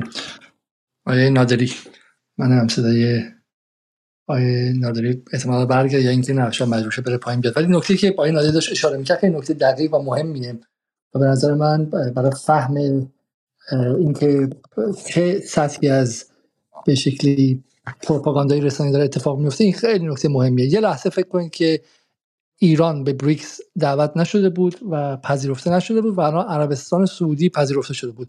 حد بزنین که صفحه اول روزنامه های داخل کشور شرق و اعتماد و به شکلی هم میهن چه بود و حد بزنین که بی بی سی و ایران اینترنشنال الان چی داشتن می‌گفتن و چه عربده کشی هایی بود که نگاه کنین که جمهوری اسلامی نتونست ایران رو برسونه به بریکس و الان بریکس چه جواهری که از دست ایران در رفته و خارج شده و غیره و غیره. واقع به عبارتی اول نتیجه رو می‌ذارم اونجا. نتیجه اینه که ما می‌خوام حمله کنیم به هر چیزی که اینجا هستش و همه دستاوردها رو از بین ببریم. حالا ببینیم چه جوری. ایران به بریکس دعوت نشد. خب بریم بگیم که آقا شما بیورزه این دعوت نشدین. دعوت شد. این چیز آشغالیه. به درد نمی‌خوره و مال به شکلی بدبختی ماست. وگرنه ما با جایی مثلا به جی هفت دعوت می‌شدیم. و همین اول نتیجه رو می‌ذارن اونجا و برای اساس اون راهی پیدا می‌کنن که به اون نتیجه که تحقیر به شکلی ما هست برسه. اما یه نکته که حالا این نادری گفت و دوستان دیگه در مقایسه با برجام گفتن من خیلی یاد نقد هایی که برجام می‌شد در اون موقع میفتم از طرف دلواپسان یا اونهایی که گروه های تند رو بودن. و ابعادشون مثلا قابل مقایسه نیستش. یعنی تعداد کسانی که مثلا منتقد منتقد برجام بودن در اون موقع و می‌گفتن مثلا جمهوری اسلامی یه مقدار مراقبت کنه و غیره تعدادشون اصلا چند نفر بود. بعد اینها هیچ نقشی در رسانه های کلان نداشتن هیچ سایت گنده ای نداشتن. حالا بگذاریم که در بی بی سی و اینترنشنال که منعکس نمی شدن به عنوان حیولا منعکس می شدن و غیره. ولی الان کسانی که دارن به سیاست خارجی رسمی ایران حمله می‌کنن به شکلی صدای خیلی بلندی دارن و در واقع جریان هژمونیک و جریان اصلی و مسلط رسانه‌ای و افکار عمومی محسوب میشن. و این چیز خطرناکه یادتون بیاد که کیهانی که اصلاح طلبها و غربگرها اینقدر میگن که دولت پنهان و قویه وقتی به دولت رئیسی و برجام نقد کرد دو هفته بستنش. دو هفته تعطیلش کردن خب؟ و الان اینا در روز روشن دارن میان و میرن و میگن که به شکلی بریکس اینطوریه. من می‌خوام از آقای مجید رجبی از همکارانم در جدال تقاضا بکنم که یه تعدادی از این توییت ها و از این واکنش ها رو جمع آوری کردن و ممنون میشم که برای ما بخونم و با نادری به شما برمیگردم. آقای نادری به شما. آقای رجبی صدای منو میشنوید شما؟ بله بله. امیدوارم صدای منم خوب میاد. شما عالی میاد. بسیار آقای رجبی برای ما بخونید چند تا از توییت ها و چند تا از این reaction هایی که مثلا ما در این 48 ساعت. آیا می‌تونید timeline ی بکشی برای ما از اینکه واکنش ها چی بود؟ خیلی ممنون. من این سلام عرض می‌کنم خدمت همه دوستان. من حالا اخبار و توییت هایی که تو این مورد در مورد قضیه بریکس و عضویت به عضویت در اومدن ایران در این پیمان رو بررسی کردم. بخوام یه دستبندی بکنم حالا توی اخباری که چه تو خبرگزاری ها بود و یا چه توی توییتر دو تا فضای کلی رو داشتن ترسیم می‌کردن. یه یه بخشی از اخبار روی این متمرکز بود که بتونه حالا این عضویت و خود کلا ساختار بریکس رو کم اهمیت جلوه بده. یه بخش دیگه هم روی متمرکز بود که تایید می‌کردن که بریکس سازمان قدرتمندی است حد اقتصادی. ولی همزمان روی نکته به این نکته هم اشاره می‌کردن که ایران مزایای لازم برای بهره بردن از امکانات اقتصادی بریکس رو نداره. و بلافاصله اشاره می‌کردم حالا به بحث تحریما به بحث برجام به بحث FATF مثلا بخوام به صورت مثالی تو این دو حوزه اشاره بکنم به اون اخباری که منتشر شد. حالا دوستانم اشاره کردم بحث اخباری بود که در سایت انتخاب منتشر شد در مورد قضیه عربستان. تیتر خبر خیلی جالب بود. تیتر خبر رو من بخوام از رو بخونم که حالا تیتر خبر توی حساب توییتری انتخاب و حتی تو خود سایت انتخابم اینجوری مطرح شده که عربستان فعلا دعوتنامه برای پیوستن به بریکس رو نپذیرفت وزیر امور خارجه وزیر امور خارجه سعودی بررسی خواهیم کرد. یعنی سرتیتر اول این بود که این عربستان دعوتنامه رو پس داده و اینجوری القا می‌کرد که شاید مثلا وزیر امور خارجه عربستان به گروگان گرفته شده بردنش آفریقای جنوبی دعوتنامه رو دادن دستش و اینم نپذیرفته. در صورتی که حالا من یه بر این خبر انتخاب هم به جز اون تیتر اولیش بقیهش به نقل از العربیه بود مسابقه که وزیر خارجه عربستان با تلویزیون العربیه داشته. اونجا نکته جالب اینه که آره اینجوری عنوان می‌کنن که اولا استقبال کردن از دعوتی که صورت گرفته و گفتن که حالا بله ما این دعوتنامه رو بررسی می‌کنیم و تصمیم مقتضی رو می‌گیریم. نکته بعدی این که بعد از این هم بازم صحبت هایی داشتم و وزیر امور خارجه عربستان تاکید می‌کنه که بریکس خدمت شما عرض کنم که یک ساختار عمد و مهم اقتصادی است و همون چیزی است که عربستان دنبال اون هست. و این نکته است که ما مثلا ما در تیتر انتخاب در واقع انتخاب از سایتی رفته خبر رو آورده که ادامه اون سایت وزیر خارجه عربستان به شدت تایید کرده و تاکید کرده رو مهم بودن عضویت این کشور در بریکس. ولی چیزی که ما داریم در انتخاب می‌بینیم اول یک تیتریه که هیچ ربطی به اصل خبر نداره دعوتنامه پذیرفته نشده. نکته جالبیه. و بخشش بخش آخرم که بررسی خواهیم کرد رو. در صورتی که وزیر خارجه عربستان ظاهرا خیلی هم مشتاق بوده. من این رو حالا چک کردم که این بحث دعوتنامه چطوریه بحث اینکه آیا عربستان خاص شه یا این دعوتنامه ها کلا پخش میشه تو دنیا هر کشوری خاص میره. چیز کنه به عنوان مثال از دویچه وله خبری رو پیدا کردم که مربوط به چند ماه پیش بود و طبق اون خبر حالا عربستان در کنار تعدادی از کشورها خودشون درخواست عضویت در بیریکس رو داده بودن یعنی طرفی که دنبال دعوتنامه بوده طرفی که دنبال عضویت بوده کشور عربستان بوده. حالا دوستانم اشاره کردن که مبالغی هم در بانک سرمایه‌گذاری کردن. من حریص مجموع خواستم این این خیلی نکته جالبی بود واسه خودم و تعجب کردم که همچین تیتری زده بشه. تیتری که با محتوای اصل خبر یعنی تو خود رفرنس که العربی هم باشه چنین برداشتی رو هیچ جوره نمیشه کرد که دعوتنامه رو نپذیرفت. واسه من عجیب بود. خدمت شما از شود که حالا تو همون راستای کم اهمیت جلوه دادن خدمت شما عرض شود که بیریکس می‌تونیم مثلا به توییت آقای مصطفی فقیهی اشاره بکنیم که من بخوام اصل توییت رو خیلی سریع بخونم اینکه اینجوری نوشتن. اقلیتی شبه انقلابی جوری از عضویت در بیریکس سرمست و مسرورند و بایگوبی می‌کنند که گویی حق تو در سازمان ملل را گرفتند. یا دو میلیون بشکه بدون تخفیف میفروشن و پولش رو به داخل میآورن و در ادامه هم اشاره کردم به همین خبر انتخاب در مورد که عربستان در واقع ادعایی که گفتن عربستان دعوتنامه بیریکس رو نپذیرفته فعلا. اینم حالا تو هم ساختار این که تلاشی است که کم اهمیت جلوه بدن بیریکس رو. نکته دوم این که حالا جانم. بفهمه نکته دوم که حالا بعضی توییت روی این متمرکز شده بود که خب آره بیریکس خوبه ولی تا برجام نباشد کار است ما کاری نمی‌تونیم بکنیم. مثلا می‌تونم به توییت آقای پیام برازجانی اشاره بکنم که گفته آنچه که در بیانیه بیانیه پایانی بریکس اختصاص داد اختصاصا در مورد ایران آمده. مجدد به این لزوم که مسئله هسته ایران به صورت صلحآمیز و دیپلماتیک و با توجه به قوانین بین‌المللی اینها احیا شود تاکید کرده است. بریکس به جای برجام است. حالت سوالی این رو مطرح کردن.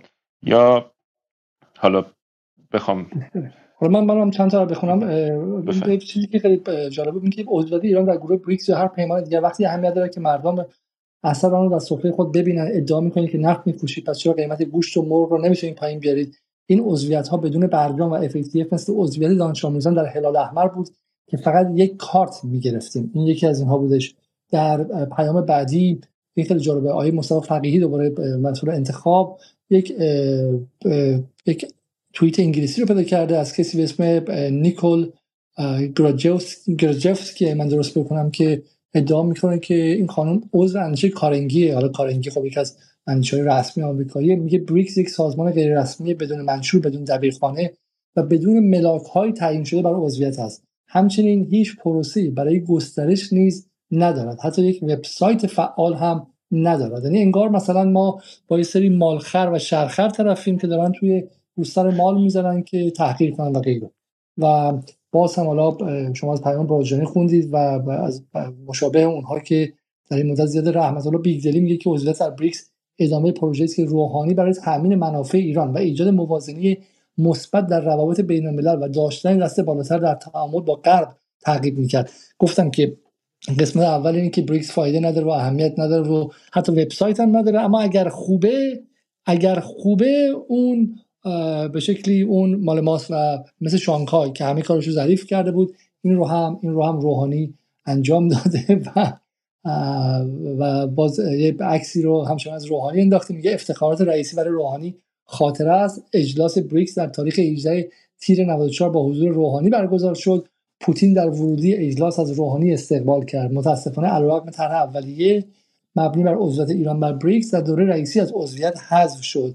دعوت از رئیسی بدون عضویت هیچ ثمری ندارد. این مال سال گذشته است که ایران که عضو نشده بود تحقیرش می‌کردن و یک سال بعد اومدن و دارن این رو دو سرش می‌زنن. در واقع دو سرباخت و به سه سرباخت و هیچ راهی انگار برای پیروزی نیستش و حالا من یک بار دیگه این سوالو تکرار می‌کنم. چرا به رغم گذشته دو سال از دولت رئیسی با این همه دسترسی و اسناد و مدارک درباره بلاهایی که در دوره 8 ساله روحانی بر سر منافع ملی مردم ایران اومد چرا ما اینها رو واقعا منتشر نکردیم و اجازه دادیم که کسانی که بعد در صندلی متهم بشینن در صندلی طلبکار بشینن. من یه سوال کوتاه از آقای جلیل محبی می‌پرسم. سلام محبی شبتون بخیر و ممنون که در کنار ما هستید. از منظر حقوقی این عضویت ایران در بریکس چه اهمیت داره و آیا از نظر حقوقی باید این به تصویب مجلس برسه؟ همونطور که برجام رسید حالا به صورت فرمالیته و در عرض 27 دقیقه تصویب شد یا اینکه نه این عضویت نیاز به تصویب مجلس نداره.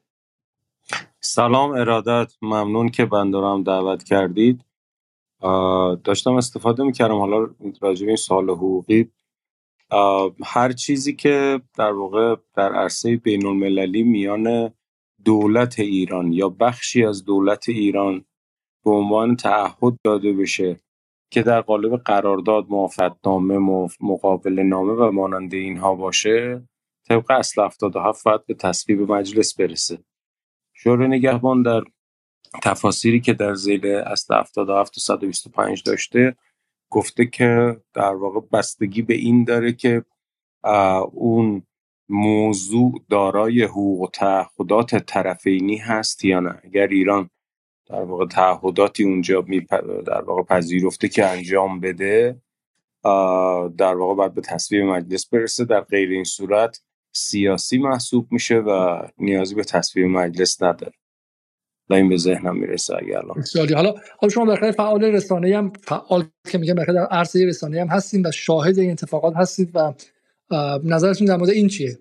جو عمومی رو در مقابل بریکس در این 48 ساعت چجوری دیدید شما؟ آیا به شکل احساس پیروزی احساس رها شدن از اون بند به شکلی فشار حد اکثری و تلاش آمریکا برای منزوی کردن ایران دیدید یا اینکه نه این فیلم کنید که حربه های رسانه موفق بود؟ یا اونطوری که آقای براتی گفتن گفتن که این موجی که به وجود میاره چنان واقعیه که حربه های رسانه در مجموع نمی‌تونه خیلی کارآمد باشه؟ من وقتی که اتفاقات این چنینی میفته اکانت های مهم در واقع اصلاح طلب رو پیگیری می‌کنم. حالا شما نکاتی رو از فعالین رسانه اصلاح طلب در واقع خوندین و دوست دوستتون خوندن خب اینا زیاد اهمیتی نداره. بالاخره سایت ها و اکانت های اصلاح طلب اونها حرفی برای زنت زدن در این زمینه نداشتن که سکوت کردن. و الا خب حملاتشون زیاد می‌شد و به مثلا مدیر مسئول سایت انتخاب و دیگران عرصه باز نمی‌شد که اظهار نظر بکنن. هرچند الان فضا و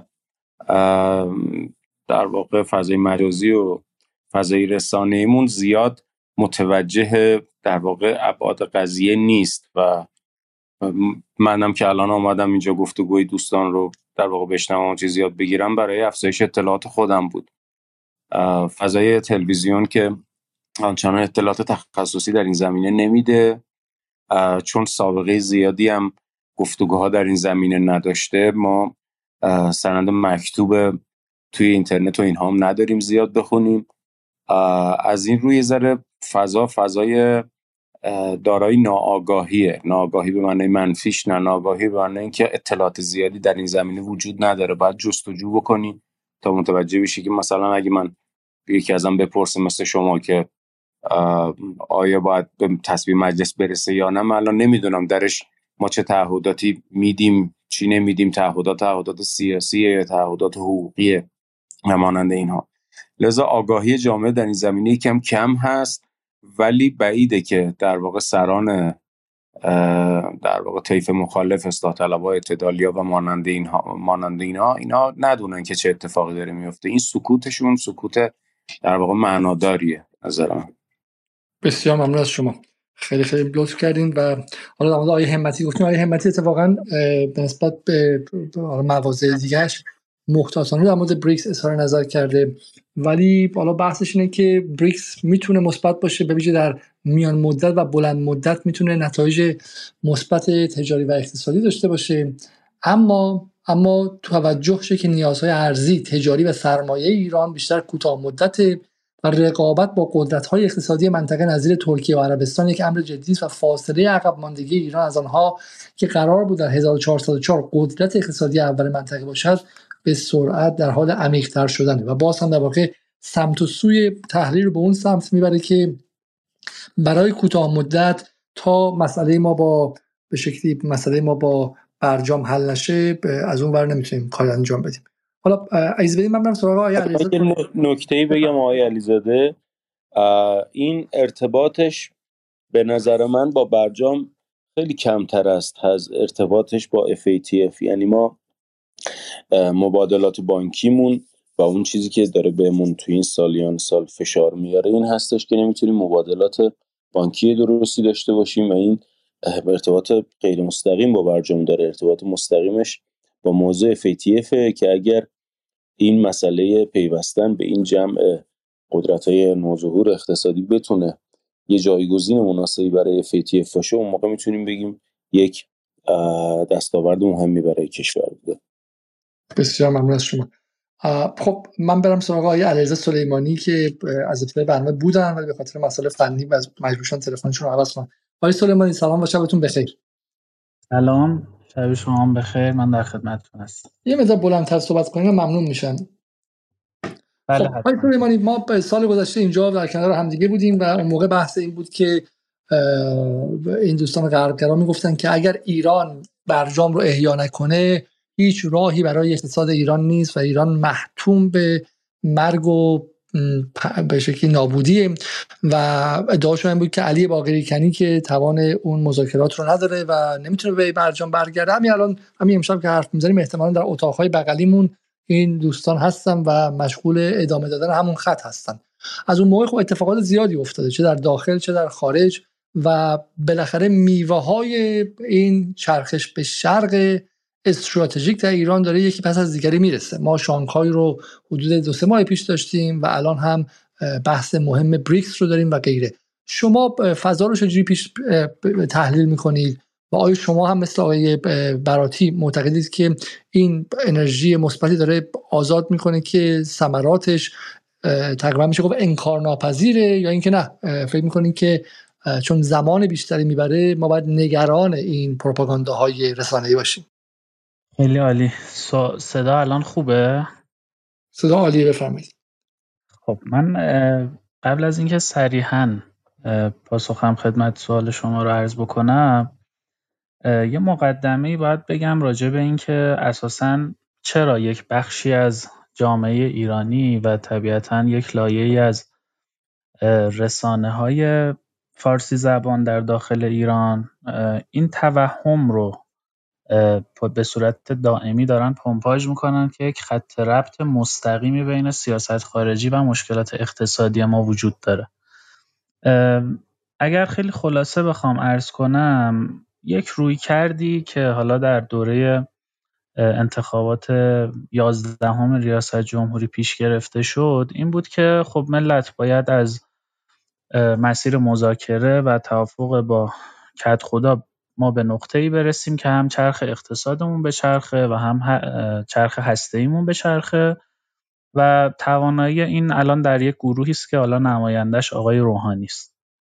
متاسفانه بخش مهمی از اصولگراها هم در همون انتخابات در همین تنور دمیدند از جمله آقای قالیباف، آقای ولایتی و دیگران. و خب نتیجه این شد که این برساخت رسانه‌ای تو ذهن مردم ایران تثبیت شد که راه اصلاح اقتصادی و بهبود شرایط از مذاکرات میگذره و از به طور مشخص از توافق با آمریکا میگذره. راجع به اینکه این تئوری چقدر غلط بود در سال 1402 خیلی استدلالی نیاز نیست. یعنی الان یه کارنامه روشنی از توافق با آمریکا جلوی روی ماست به نام برجام و تمام آثارش و اینها با تمام اختلافاتی که هست برای مردم الان مشخصه. منتها نکته بعدی که وجود داره اینه که ما حتی در سال 1399 و حالا سال 400 که آقای روحانی همچنان سر کار بود سه ماه اول یعنی قبل از انتخابات ریاست جمهوری ما با یک چیزی طرف بودیم به نام پروژه احیای برجام. یعنی چیزی که همین الان هم هنوز به قول شما دوستان اتاق بغلی تصورشون اینه که حلال مشکلات کشور باید از مسیر احیای برجام بگذره. خب اون کلمه احیای برجام رو اگر بشکافیم و وارد قصهش بشیم باید ببینیم چی توش بود. یعنی اینکه خود آقای روحانی چند بار اومده گفته ما اسفند 99 یه توافق آماده داشتیم می‌تونستیم امضا کنیم و غیره. خب این حاوی چه مسائلی بود؟ یعنی ما قرار بود در اون توافق احیای برجام چه اتفاقی برامون رخ بده؟ قرار بود برگردیم به برجام اولیه یا نه؟ ما اتفاقا آورده کمتری داشتیم و به ستانده بیشتری هم به طرف مقابل می‌دادیم. واقعیت اینه که اون قدری که میشه گفت و رسانه‌ای شده و تقریبا دیگه الان به فکت تبدیل شده بعضی از بندهای اون توافق این بوده که ما مثلا قرار بوده در ازای تعطیلی غنیسازی 20 درصدمون یک میلیارد دلار پول بگیریم از دولت آمریکا. یعنی پول یک میلیارد دلار از پولهای خودمون رو آزاد کنه. خب الان ما در چه نقطه ای ایستادیم؟ الان ما در نقطه ای ایستادیم که با 4 5 تا زندانی و تبادل 7 میلیارد حالا 6 میلیارد خورده ای آزاد کردیم. یعنی ما بدون احیای برجام 6 7 برابر اون مبلغ رو آزاد کردیم. یا مثلا قرار بوده در اون متن احیای برجام یا برجام پلاس یا هر اسمی ما قرار بوده که تعهد بدیم به شرکت در مذاکرات آتی که آقای باقری همین دیشب پریشب تو تلویزیون توضیح داد. رسما دوستان تعهد داده بودن که بعد از احیای برجام وارد مذاکرات منطقه‌ای میشن. و شما تصور کنید آقای روحانی در دو سه ماه پایانی دولتش داشته چنین تعهدی می‌داده که دولت بعدی خودش حالا چه همسو با خودش باشه چه غیر همسو با خودش بیفته توی چاله دیگه ای از مذاکره با غرب. خب اینم بوده و الان اتفاق نیفتاده و ما در منطقه وضعمون روشنه. یعنی ما الان این مستند آقای سلیمانی؟ بله بله بله. اینو همین دیشب آقای باقری صریحا گفتن. یعنی ما تا قبل از این رو به صورت کد می‌گفتیم. همین دیشب آقای باقری تو برنامه شبکه خبر صریحا اعلام کرد. یعنی دولت روحانی داشته برای دولت بعد از خودش تکلف و تعهد به وجود می آورده و بله راه بدون باز بدون بازگشت قرارش می‌داده. ببینید در متن احیای برجام صریحا ذکر شده بود که ایران خروج سپاه از لیست FTO منوط به شرکت ایران در مذاکرات آتی خواهد بود. البته موضوع مذاکره رو ننوشته بودن ولی خب طبیعتا موضوع موضوع منطقه‌ای بوده. حالا اینو ما قبلا راجبش توی خود سایت خودمون مکررا نوشتیم. دیگه الان به صورت خبر در اومده یعنی میشه قشنگ بهش استناد کرد. خب الان ما وضعیت منطقیمون مشخصه روابطمون با همسایه ها هم به لحاظ تجاری مشخصه هم از نظر سیاسی روابطمون با عربستان و دیگر کشورها مشخصه و ما همچنین تصور اولیه‌ای که وجود داشت که بهبود همه چیز باید از مسیر توافق با آمریکا بگذره الان تو چند تا حوزه به صورت صریح باطل شده. یعنی اشتباه بودنش الان برای همه مشخصه. یا همین که حالا دوستان مختلف اینو توضیح دادن. اینکه همه چیز عضویت در شانگهای عضویت در بریکس عضویت در چه تحویل گرفته شدن ایران در اکو یا حتی موضوع واکسن و غیره اینا همه بند FATF شده بود. خب ما FATF رو قبول نکردیم و همه اون اتفاقا افتاد. یعنی الان خیلی سوالات واضحی این وسط وجود داره. که ما به عضو بریکس شدیم و همچنان این جریان غربگرا سوالش هنوز اینه که شما می‌تونید مثلا یه دونه مثلا یه بسته چایی از عراق بخرید بدون FATF آقا ما خرید یعنی نه, نه, نه تنها اون بسته چایی بلکه ما میلیاردها دلار الان داریم از مسیر عراق تجارت می‌کنیم. و این حرفایی که نمی‌دونم اینا نفت در برابر غذاست این نمی‌دونم خفت برای ملت ایران. اینا اگر خفت برای ملت ایران اون اینستکسی که شما به دنبالش بودید و فقط با یک تراکنش آخرش هم تعطیل شد و بهش نقطه نرسید اون اسمش چیه؟ یعنی بعد این حرفا از سر بی اطلاعیه ببین ما سالی مثلا 10 15 میلیارد دلار واردات کالای اساسی داریم. خب کالای اساسی اسم دیگهش غذا و داروه دیگه. حالا ما اینکه 6 میلیارد دلار از اونو از کره تامین کردیم این خفت داره یا اینکه بار ارزی رو از داخل کم می‌کنه یعنی فشار ارزی داخل رو کم می‌کنه. ما سال گذشته 48 میلیارد دلار تامین ارز داشتیم. خب یه بخش عمده این برای غذا و داروه. خب طبیعیه که وقتی شما از مسیر دیگه اونو تامین کنی یه فشاری از داخل کم میشه. مشکل اینه که دوستان غربگرا نمی‌خوان اینو بپذیرن که ما در فضای اقتصادیمون هیچ خط ربط مشخصی بین آمریکا و شرایط اقتصادیمون رسم نشده. یعنی خطی هم که اینا کشیده بودن یه خط توهمی بوده. دستاویزشون هم دستاویزهای بجایی نیست خیلی. یعنی مثلا الان دوستمون خوندن توییتا رو. مثلا رفتن از توی بیانیه بریکس مثلا یه خط پیدا کردن که این گفته آقا برجام باید اجرا بشه. در حالی که ذهن چون آمریکایی است متاسفانه و ذهن چون فقیره و خودش رو در موضع ضعف می‌بینه نمی‌تونه اینو تحلیل کنه که در تمام این بیانیه هایی که بر اجرای برجام تاکید میشه مخاطب ایران نیست مخاطب آمریکاست. یعنی اینجا همیشه داره گفته میشه که ما دوست داریم مسئله هسته‌ای حل بشه خب اینو ایران هم دوست داره حل بشه. و دوست داریم این, هم در با اجرای کامل برجام حل بشه. اجرای کامل برجام مخاطبش کیه؟ مخاطبش ایرانه؟ یعنی الان ایران برجام اجرا نمی‌کنه یا آمریکا اجرا نمی‌کنه؟ فقط مسئله اینه که آقا مثلا اعضای بریکس خب نمی‌خوان اسم آمریکا رو بیارن و بگن تو محکومی و بیا اجراش کن. هرچند در مذاکرات این کارو می‌کنن. و در دوره مذاکرات ما هم از چین هم از روسیه مواضع متعددی داریم که آقا آمریکا مانعه ولی دلیل نداره اینو منعکس کنن تو بیانیه بریکس یا مثلا توی شانگهای بر این تاکید کنن. ولی دوستان ایران یعنی دوستان فارسی زبانی که بیشتر به نفع منافع آمریکا کار می‌کنن برداشتشون از این جمله اینه که چین اومده به ایران گفته بدو بیا به برجام مثلا برگرد. ایران که تو برجام ایران که داره تعهداتش رو انجام میده حتی کاهش تعهداتش هم مستند به برجام داره انجام میده. این آمریکاست که خودش پذیرفته خارج شده. خودش پذیرفته که یعنی آقای بایدن صریحا اعلام کرده که ترامپ خطا کرده و تخلف کرده از برجام خارج شده و با این حال خودش به برجام برنمیگرده تو ایران کاسه های داختر از آش وجود داره برای آمریکا. یعنی خود آمریکا پذیرفته که تخلف کرده. اینا میگن نه اجرای برجام مخاطبش ایرانه. نه خیر اجرای برجام مخاطبش آمریکاست. اجرای برجام مخاطبش ایران نیست. و اتفاقا این جملات دست ایران رو در مذاکرات بالا می‌بره. یعنی ایران وقتی که در چنین اتحادیه های منطقه‌ای یا فرامنطقه‌ای حضور پیدا می‌کنه و این جملات صادر میشه اتفاقا دست ایران رو در مذاکرات باز می‌کنه. برای اینکه او الان دیگه تنها نیست. الان دیگه یک جمعی دارن اجرای برجام مطالبه می‌کنن. منتها میگم در داخل کشور ما همه تفسیراشون برعکسه. این تفسیرشون هم برعکسه. یعنی فکر می‌کنن که آمریکا مخاطب هیچ کدوم از این جمله ها نیست. اینکه اجرای برجام بعد به صورت کامل اتفاق بیفتد مخاطبش ایران است. نه آقا جان مخاطب این آمریکاست شما چون سیاست خارجی رو تبدیل کردید به استادیوم همه چیز رو به نفع دشمن می‌بینید.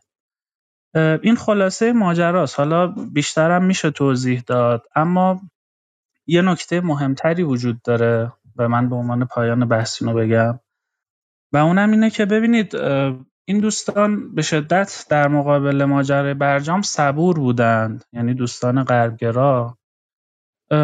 آمریکا از برجام خارج شد نمی‌دونم اینستکس اجرا نشد. هیچ اتفاقی نمیافتاد. باز دوستان حواله می‌دادن به آینده نمی‌دونم آینده روشن اینستکس نمی‌دونم به زودی تراکم توش تراکنش توش اتفاق میفته و غیره.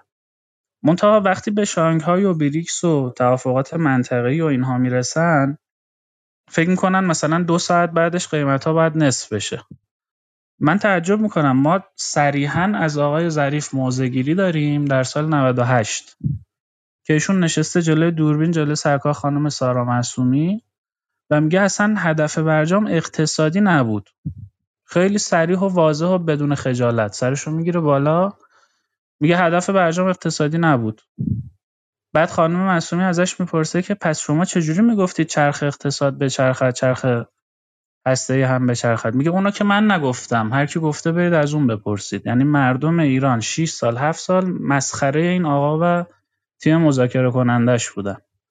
که رئیس جمهور شعار می‌داده که آب خوردن شما هم با برجام حل میشه. وزیر خارجش نشسته اینجا میگه نه من می‌خواستم کاپ اخلاق رو ببرم. می‌خواستم ایران رو از مثلا 6 تا قطنامه نجات بدم این کارو کردم. حالا دیگه اقتصادیش به من ربطی نداره. بعد خود ایشون میگه که آقا ما مجبور بودیم. این این جمله آقای ظریف در گفتگو با روزنامه خراسانه.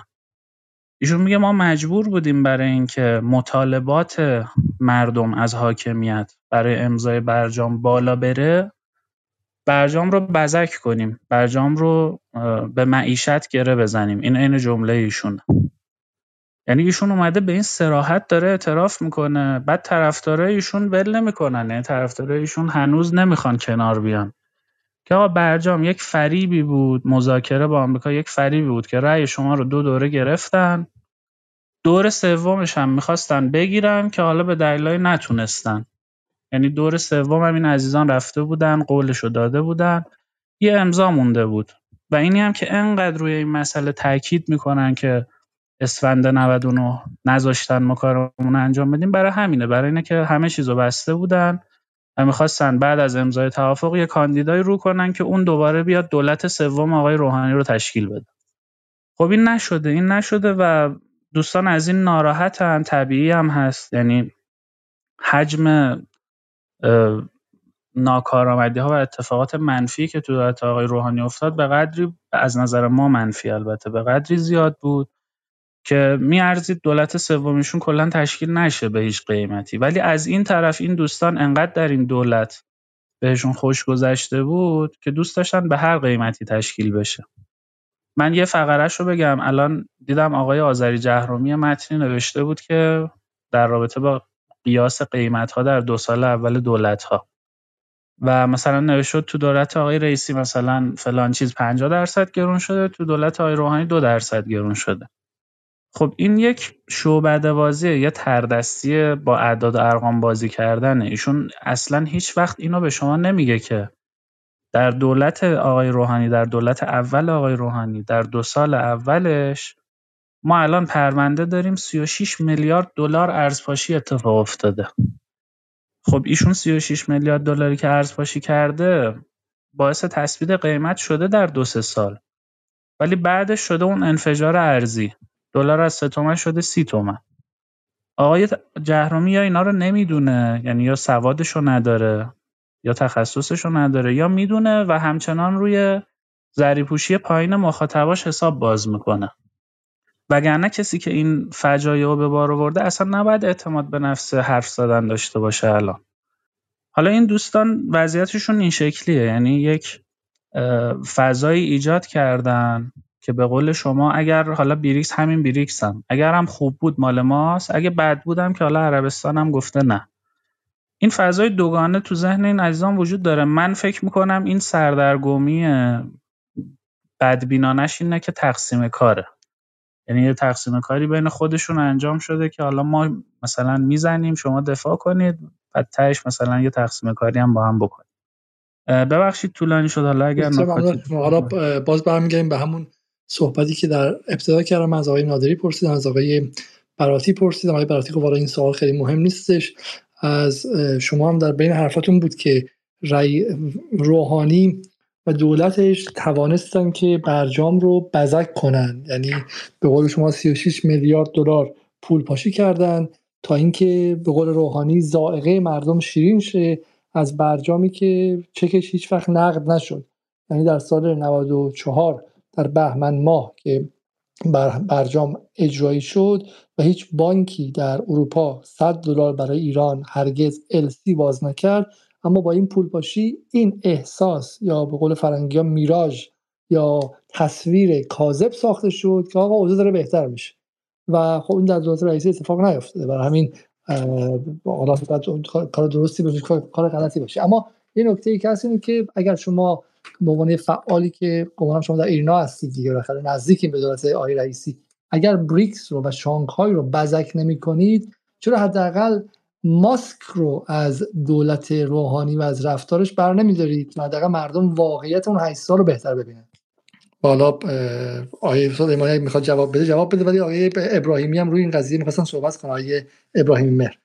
می‌خوان صحبت آقای ابراهیمی مهر هم بشنویم و بعد برمیگردیم. آقای مصطفی رضایی سوال شما من برمیگردم. عرض سلام و ادب و احترام خدمت دوستان روی استیج و شنوندگان عزیز. من می‌خوام بعد از ماهای انتقاد از آقای علیزاده عزیز بکنم که جای اتاقشون توی این کلاب فارسی بسیار خالیه.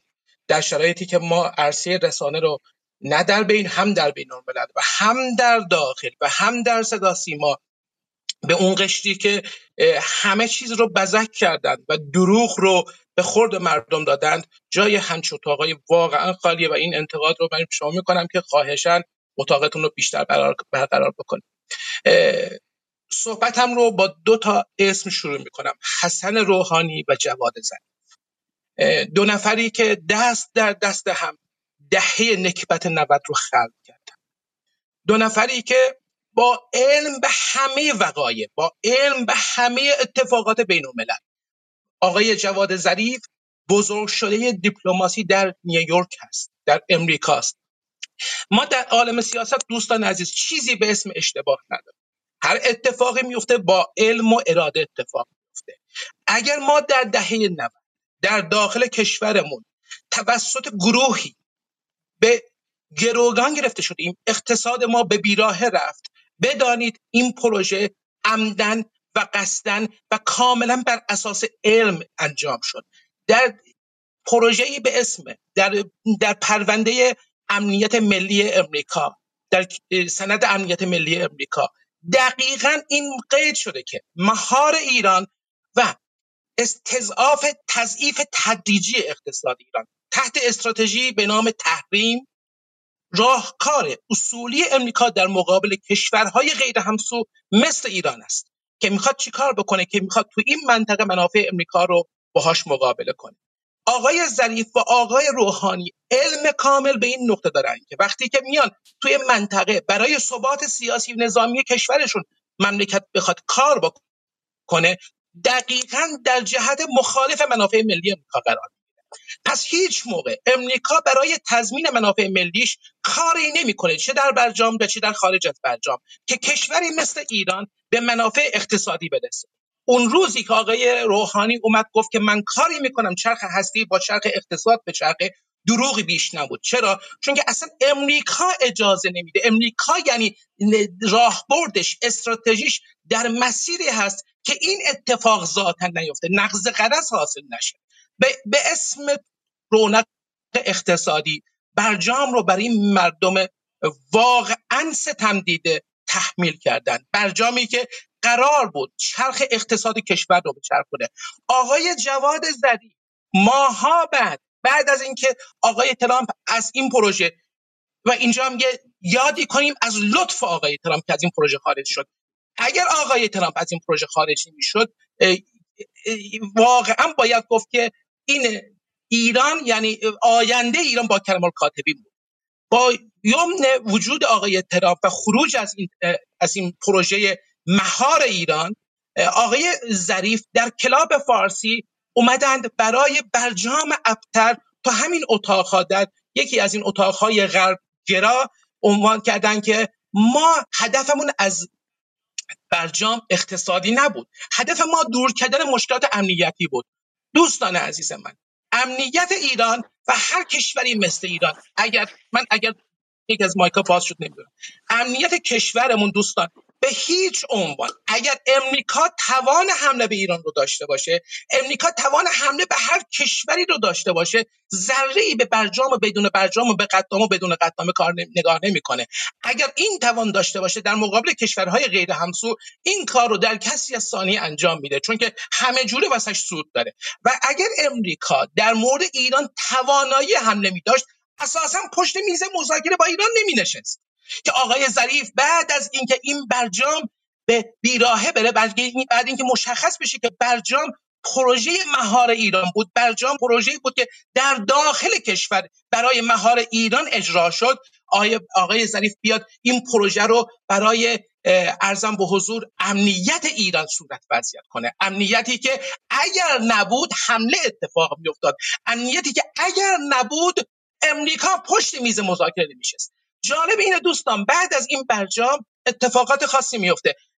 صحبت سر یه نکته چیزی که من الان می‌خوام اینجا اشاره کنم دلیل این بی حرمتی دلیل این پررویی این قشر رو من می‌خوام زیر سوال ببرم که چطور این قشر می‌تونن زمانی که همه فجایع اقتصادی رو در همین دو سال گذشته در همین پنج سال گذشته خلق کردن این دوستان چجوری می‌تونن بیان سر بالا کنند توییت بزنند بیان صحبت کنن از اینکه بله آقا رشد چهار درصدی که امروز ایران حاصل شده این توییت جدید آقای همتیه. ناشی از کم اثر شدن شرایط تحریمه. خب قربونتون برم ما که می‌دونستیم تحریم بی اثر شده. پس برای چی داشتید می‌رفتید؟ آقای روحانی داشتن می‌رفتن که با کت خدا بشینن برجام دو و سه رو امضا بکنند. دوستان برجام دو و سه هم چیزی نبود جز شروط دوازدهگانه پومپئو. پومپئو درخواست برجام دو سه رو کرده بود که آقای روحانی در داخل کشور این بحث رو می‌کرد که ما بعد از برجام یکی که ما تونستیم کشور رو دارم این رو خیلی از زبون خودش میگم از زبون پشت فکرش دارم میگم. ما که حالا تونستیم کشور رو تو زمینه اقتصادی مهار کنیم نوبت به زمینه های نظامی حضور منطقه ایش می‌رسه. چرا انقدر می‌تونن آقایون وقیح باشن؟ برای اینکه چیزی که تو این مملکت وجود نداره پاسخگویی واگنر رو ببینید. کاری ندارم. چه با تقدیر چه با دادگاه. سزای خیانت مرگ است دوستان. سزای خیانت به کشور. سزای خیانت به مریض های بیمار ایرانی. سزای خیانت به زوجهایی که طلاق گرفتن به خانوادهایی که از هم باشید سزای خیانت به 90 میلیون ایرانی. آقای اژه‌ای عزیز به درستی آقای محسن شکایی رو شما به خاطر بستن یک جاده به اسم ستارخان و زخمی کردن یکی دو تا بسیجی اعدام کردید آقای اژه‌ای آقای روحانی اتوبان زندگی 90 میلیون ایرانی رو بست. نه برای یک سال دو سال. یک دهه خودش بست. برای یک دهه هم بینگذاری کرد. به شفافیت دارم میگم. آقایون نه تهمت نه افتراست یک واقعیت روی زمینه. تورم 60 درصدی رو از بین بردن دو سه دولت می‌خواد. این دولت تونسته در عرض دو سال 20 25 درصدش رو کمش بکنه. اتفاقاتی که توی دهه 90 اتفاق افتاد تو این 8 سالی دوره آقای روحانی نقدینگی رو از 472 همت در مرداد 92 به نزدیک 4000 همت در مرداد 1400 رسوند. در معیت رشد اقتصادی 6 دهم درصد. یعنی چی؟ یعنی رشد 6 7 ده برابری قیمت ها در شرایطی که می‌تونست می‌تونست تا همون شرایط هزینه هاش رو از محل هایی که نیاز داشت من من جمله فرار مالیاتی من جمله معافیت مالیاتی 322 هزار میلیارد تومانی 20 شرکت شرکتی که امروز مثل اختاپوس باعث کاهش اشتغال کاهش کاهش صادرات نهادهای اولیه تولید فولادی و پتروشیمی کشور شدند. می‌تونست از محل این رانت های معافیت قانونی معافیت مالیاتی بیاد کسی بودجهش رو تعمین بکنه.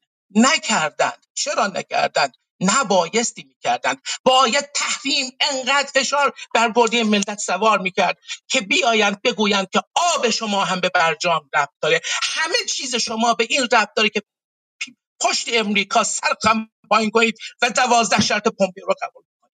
و این کشور این کار رو به درستی به کمک رهبری که بزرگترین استراتژیست طول تاریخ ایرانه.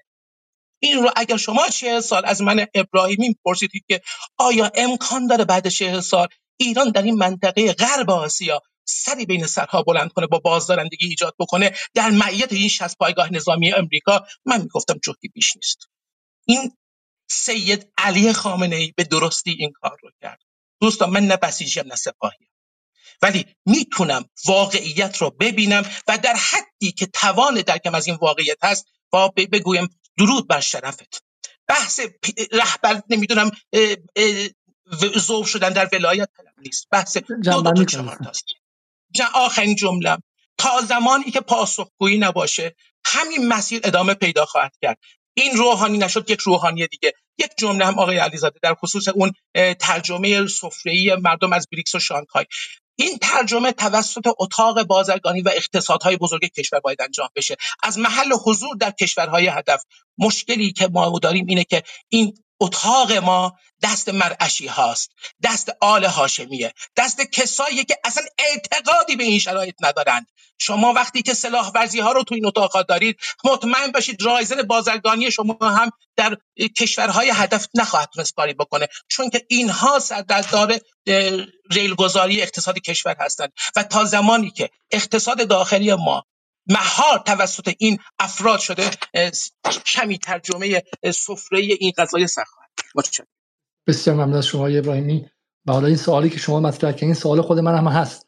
دیگه چه اتفاقی باید بیفته که کسانی که در 8 سال روحانی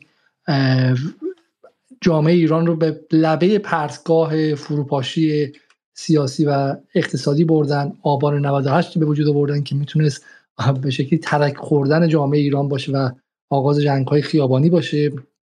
بین ملت و دولت فاصله عمیقی انداختن. حالا میگن که چرا مردم از وضعیت بیزارن. خب شما این وضعیت رو به وجود آوردید. اولا با دادن روایت دروغین که ما بریم یک امضا بکنیم کافی که آقای خامنه ای لج نکنه کافی که بدنه شکلی راست و اصولگرا لج نکنه. تندرو دهنشون رو ببندن. یه امضا بکنیم تمومه. یه امضا بکنیم یه دکمه رو بزنیم یه دست بدیم با آمریکا یه روبوسی کنیم با جانکری یه چه می‌دونم چاق سلامتی کنیم با اوباما یه تلفن اوباما رو برداریم یه رو ملاقات رو در رو. هنوز دارن میگن که یک ملاقات رو در رو با ترامپ حلال تمام مشکلات ایران و پادزهر تمام دردهای ایران بود. یه ملاقات حضوری و سلامی چه می‌خواست و انگار نه انگار که ما تجربه کره شمالی رو جلوی چشم خودمون داشتیم که چقدر عکس گرفتن بین رهبر کره شمالی و ترامپ و اتفاقی هم نیفتاد و غیره.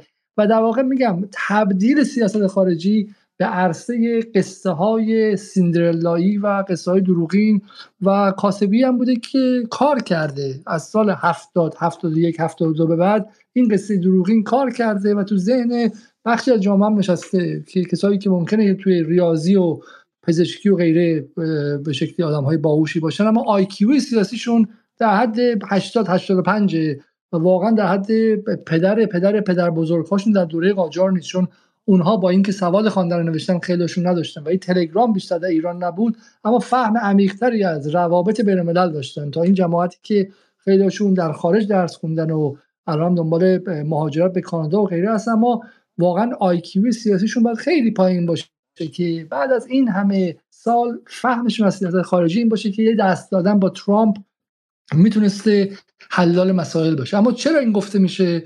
چرا این در بازار سیاست ایران وجود داره؟ چون مشتری داره. چون توانستن بخشی از طبقه متوسط به شکلی طرفدار خودشون رو خنگ کنن استهمار کنن تحمیق کنن. تحمیق توده ها که چیز خیلی عجیبی نیستش که و, و موفق شدن و این میگم شکستنش نیازمند تلاش نیازمند جنبش اجتماعیه. واقعا با بگیر و ببند و زندانی کردن دو تا روزنامه نگار اینجا و اونجا اصلا به نظر من قضیه حل نمیشه. و چرا واقعا باید روزنامه نگار دستگیر شده؟ حالی که بزرگانشون اسپانسرهاشون حامیان مالیشون در صدا سیما میان و جولان میدن و, و صداشون کلفته و ارزندام می‌کنن و من واقعا معتقدم که باز خواهند گشت اینها و و وضعیت سخته. حالا هم آقای نادری هم آقای سلیمانی هم آقای براتی هم آقای خان زاده صداهاشون به شکلی خیلی مطمئن بود و این خیلی خوبه. حالا امیدوار بود اما من واقعا فکر می‌کنم که فضای روانی جامعه فضای روانی مناسبی نیستش. هفته پیش این جامعه بخشش بهش گفته بودن که شما دارید نفت در برابر غذا بهتون میدن. تحقیرش کرده بودن. الان بهش دارن میگن که این بریکسی که شما عضو شدین این سعودی با دست پس زده. توفی نبوده. سه هفته قبل هفته قبلش گفتن که این شاچراغ رو مثلا به خاطر بیورزگی امنیتی شما اتفاق افتاده. و تیکه تیکه داره به این جامعه حمله میشه هر روز و به امنیت روانیش داره فشار میاد و وضعیت مناسبی نیستش. و من واقعا از کسانی که طرفدار دولت رئیسی هستن و در دولت رئیسی هستن می‌خوام که از حباب خودشون بیان بیرون و یه مقدار نگاه کنن که اگر اونها بیرون بودن زیر چه فشاری بودن؟ یعنی ما مثل اینکه در تهران در جای امن نشسته باشیم و الان سال 59 60 و مردم خوزستان مردم در اهواز و در هویزه و در خرمشهر زیر موشکباران هر روزه هستند و ما فکر کنیم که نه خب اتفاقی نمیفته که حالا ما در تهران که این احساس رو نمی کنیم که همه چیز انشالله رو به خوب شدنه. آره برای ما بهتره. ما می‌تونیم ذهنمون عینی باشه. اما اون کسایی که در خوزستان هستن و زیر این موشک باران هستن و اون کسایی که در جاهای مختلف هستن و زیر بمباران پروپاگاندایی و رسانه‌ای هستن واقعا حالشون خوب نیست و ما وظیفمونه که این این حجمه رو بشکنیم. و به نظر من راه شکستن حجمه مهمترینش اینه که واقعا دولت حسن روحانی به پای میز محاکمه در افکار عمومی کشیده بشه و و بیاد و جواب بده برای اون سالها. آیه مصطفی رضایی در خدمت شما هستیم. آیا علیزاده سلام شبتون بخیر. اگه صدا من خوبه ادامه بدم اگه نه از به نزدیک بهتره. بله من با من از ویدیو جدا کردم. بسیار بفرمایید. کنم که متشکرم از شما. آقای علیزاده من اول صحبت از شما تشکر می‌کنم بابت برگزاری این اتاق. البته که حالا همونطور که دوستانم اشاره کردن امروز با تاخیر این اتاق ها برگزار میشه. به هر حال به جهت اینکه همونطور که آقای سلیمانی هم اشاره می‌کنن در نوشته هاشون کارمندان فارسی زبان وزارت خارجه امریکا در ایران و حالا کشورهای دیگه صرفا به جهت فارسی زبان بودنشون. اینها به حال این روزها مجددا عرصه رو خالی دیدند و در واقع دارن ابوعطا می‌خونن و فکر می‌کنن که حالا پاسخی نیست و به حال نکته هم نیست و خوبه که حالا این اتاقهای شما از این جنس برگزار بشه و یک پاسخ محکمی هم در برابر این موهومات و این توهماتی که اینها هنوز گرفتار اونها هستن بعد از چندین سال داده بشه. از این جهت من خواستم به نوبه خودم از شما تشکر کنم. نکته دومی که به هر حال ما این روزها با جریانی مواجه هستیم جناب آقای علیزاده که به شدت عصبانیه. عصبانی از هر توفیقی که دولت سیزدهم داره به دست میاره. کاری هم نداره که این توفیق چی هست و به حال در چه سطحیه. یعنی اینکه مثلا در یک منطقه ای از سیستان و بلوچستان یا مثلا اهواز یک مشکلی از اون شهر و مردم محروم اون مناطق اگر برطرف بشه یا نه در سطح کلانی مانند بریکس و شانگهای اتفاق مثبتی اگر بیفته برای اینها اصلا اهمیتی نداره که آیا گرهی از کار مردم باز میشه یا نه. برای اینها اصلا اهمیتی نداره که آیا مشکلات اقتصادی کشور برطرف میشه یا نه. برای اینها اصلا اهمیتی نداره که آیا سازمان تحریم به حال فرو خواهد ریخت یا نه. صرفا برای اونها چیزی اهمیت داره که اون حیات و ممات سیاسی خودشون براشون اهمیت داره. اینها چرا هر توفیقی که دولت سیزدهم به دست میاره با اون عصب با اون در واقع عصبانی میشن و ناراحت هستن و به سخیفترین شکل ممکن این عصبانیتشون رو می‌بینیم که دارن فریاد می‌زنن. مدیر مسئول رسانه تروریستی انتخاب برمیگرده. اون به حال به درجه ای از خزعبل گفتن میفتن اینها که اون مطلب سخیف رو از عربستان مثلا نقل می‌کنن. یا اینکه به قدر اینها دست پاچه هستن و عصبانی هستن و نمی‌دونن خودشون رو به کدام در و دیوار بزنن که یک روز میان میگن که بله چین شما رو آدم حساب نکرد و در نشست بریکس پلاس شما رو دعوت نکرد. و این اتفاق که حالا دیروز برای بریکس میفته اینها رو در یک آنپاس شدید فرو می‌بره و نمی‌دونن چی کار بکنن و در نهایت میگن که خب مرغ کیلویی چند و گوشت کیلویی چند ببینید چقدر به, به حالت سخیف اینها دارن عصبانیتشون رو فریاد می‌زنن. پس نکته دوم چی بود؟ نکته دوم این که اینا از هر توفیقی که دولت سیزدهم به دست میاره عصبانی هستن. حالا چرا عصبانی به جهت اینکه موفقیت دولت سیزدهم در برطرف کردن مشکلات اقتصادی که از غذا تماما اینها مش... در واقع پایه‌گذار اونها بودن موفقیت دولت سیزدهم یعنی پایان اصلاحات و پایان اصلاح طلبی برای همیشه در این کشور. به لطف و به فضل الهی انشالله رقم خواهد خوردید. اما خواستم بگم دلیل عصبانیت اینها این روزها و این ایام و به طور کلی از روز اول استقرار دولت سیزدهم تا پایان این دلیل خواهد نکته سوم. نکته سوم اینه که به هر حال آقای رئیسی به خوبی در این دو سال نشون دادن که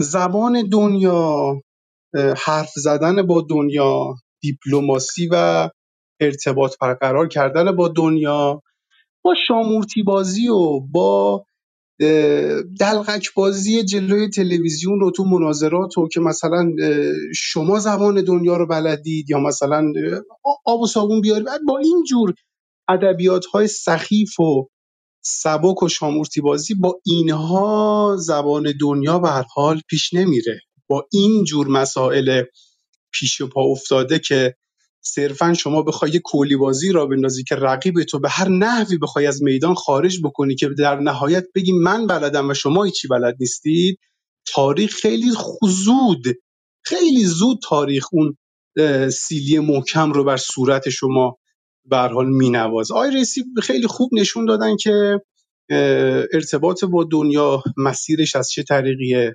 زبان دنیا مسیرش از چه, از چه طریقیه؟ آقای رئیسی خ... حالا اینکه میگم آقای آقای رئیسی مجموعه دستگاه دولت 13 به خصوص دستگاه دیپلماسی ایشون که البته همه اینها به رهبری شخص ایشون داره پیش میره خیلی خوب ایشون نشون دادن که اگر شما یک روز یک توفیقی در سطح بین المللی به دست میاری فرداش باید یک توفیق و یک به حال پیشرفت نظامی از جنس مهاجر ده رو باید بیای افتتاح بکنی.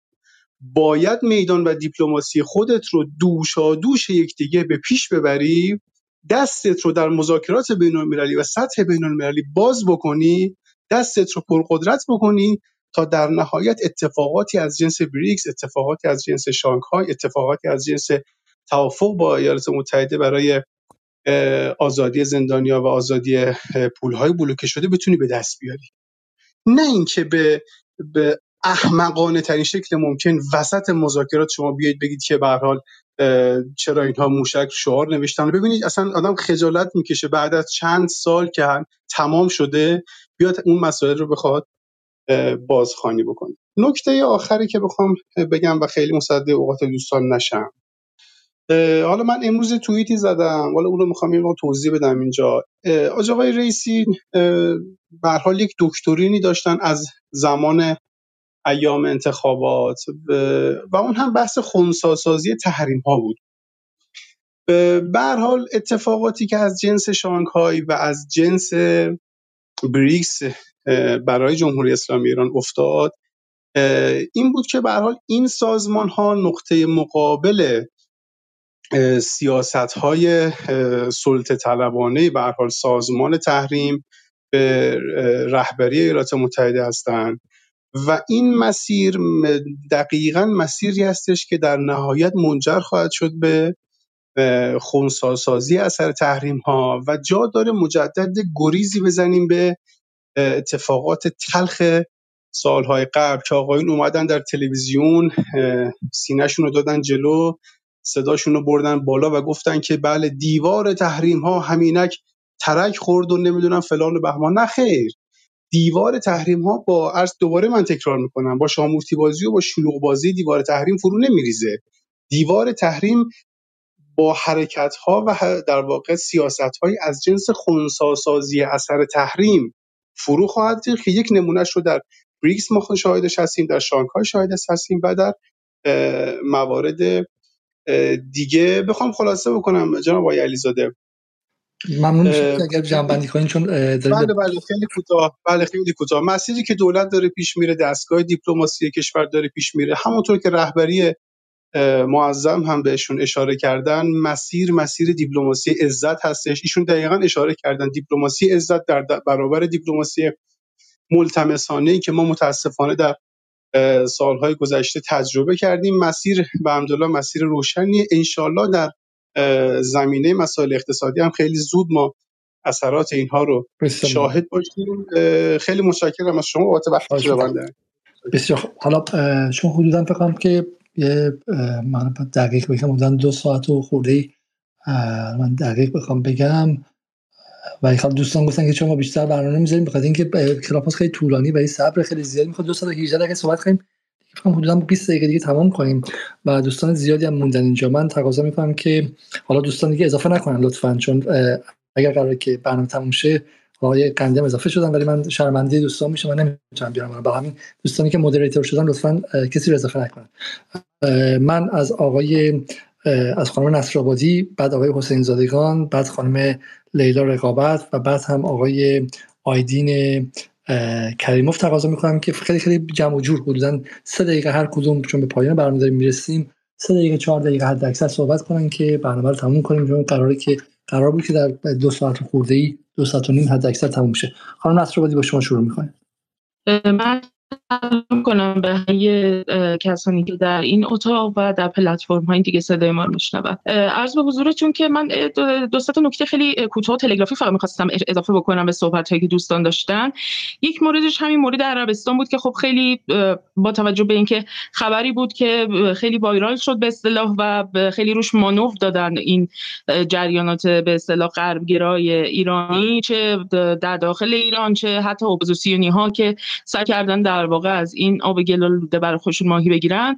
من به هر حال رفتم reference اصلی منبع خبر رو پیدا کردم که العربیه بود و اون گفتگویی که در واقع فیصل بن فرهان با العربیه انجام داده بود اون رو گوش کردم مصاحبه به زبان عربیه و می‌تونم لینکش هم بذارم بالا. حالا اگر که دوستان میفرستم که بذارن آقای علیزاده یا آقای یونسی. در این گفتگو خب شما از اساسا اون تیترهایی که در انتخاب برجسته شده و عمده شده رو که به هیچ عنوان توی متن این گفتگو و صحبت ها نمی‌بینید. یک نکته مشخصی وجود داره و اونم اینه که به هر حال دولت هایی که درخواست عضویت دادن به بریکس مثل در واقع بجز اون پنج کشور اصلی مثل ایران الجزایر امارات بحرین و به آرژانتین و کشورهای دیگه که لیست بسیار طولانی هستن. ظاهرا چهل کشور در نوبت این هستن که به حال بحث عضویتشون بررسی بشه برای پیوستن به بریکس. این دولت ها طبیعتا خودشون رو در درخواستشون رو اعطا می‌کنن به بریکس. و اونجا بررسی میشه بر مبنای اولویت های مشخصی که وجود داره با توجه به شرایط معینی که ما الان در سطح بین المللی و در این نظم در حال تغییر نظام بین الملل باهاش مواجه هستیم. طبیعتا این در بررسی ها در بریکس صورت می‌گیره و بر مبنای اولویت بندی ها عضویت دائمی دولت های مربوطه به هر حال بهشون اعطا میشه. حالا نکته مربوط به عربستان چیه؟ نکته مربوط به عربستان سعودی اینه که ایران از زمانی که به حال مثل عربستان. یعنی این نکته رو اول بگم. عربستان در پیوستن به, به پیمانهای بین المللی و این نهادهای به نسبت جدیدتر بین المللی که داره در واقع یک می‌خوان که نقش ویژه ای رو ایفا کنن توی این شرایط به شکلی گذار در نظم جهانی عربستان پشت سر ایران حرکت می‌کنه.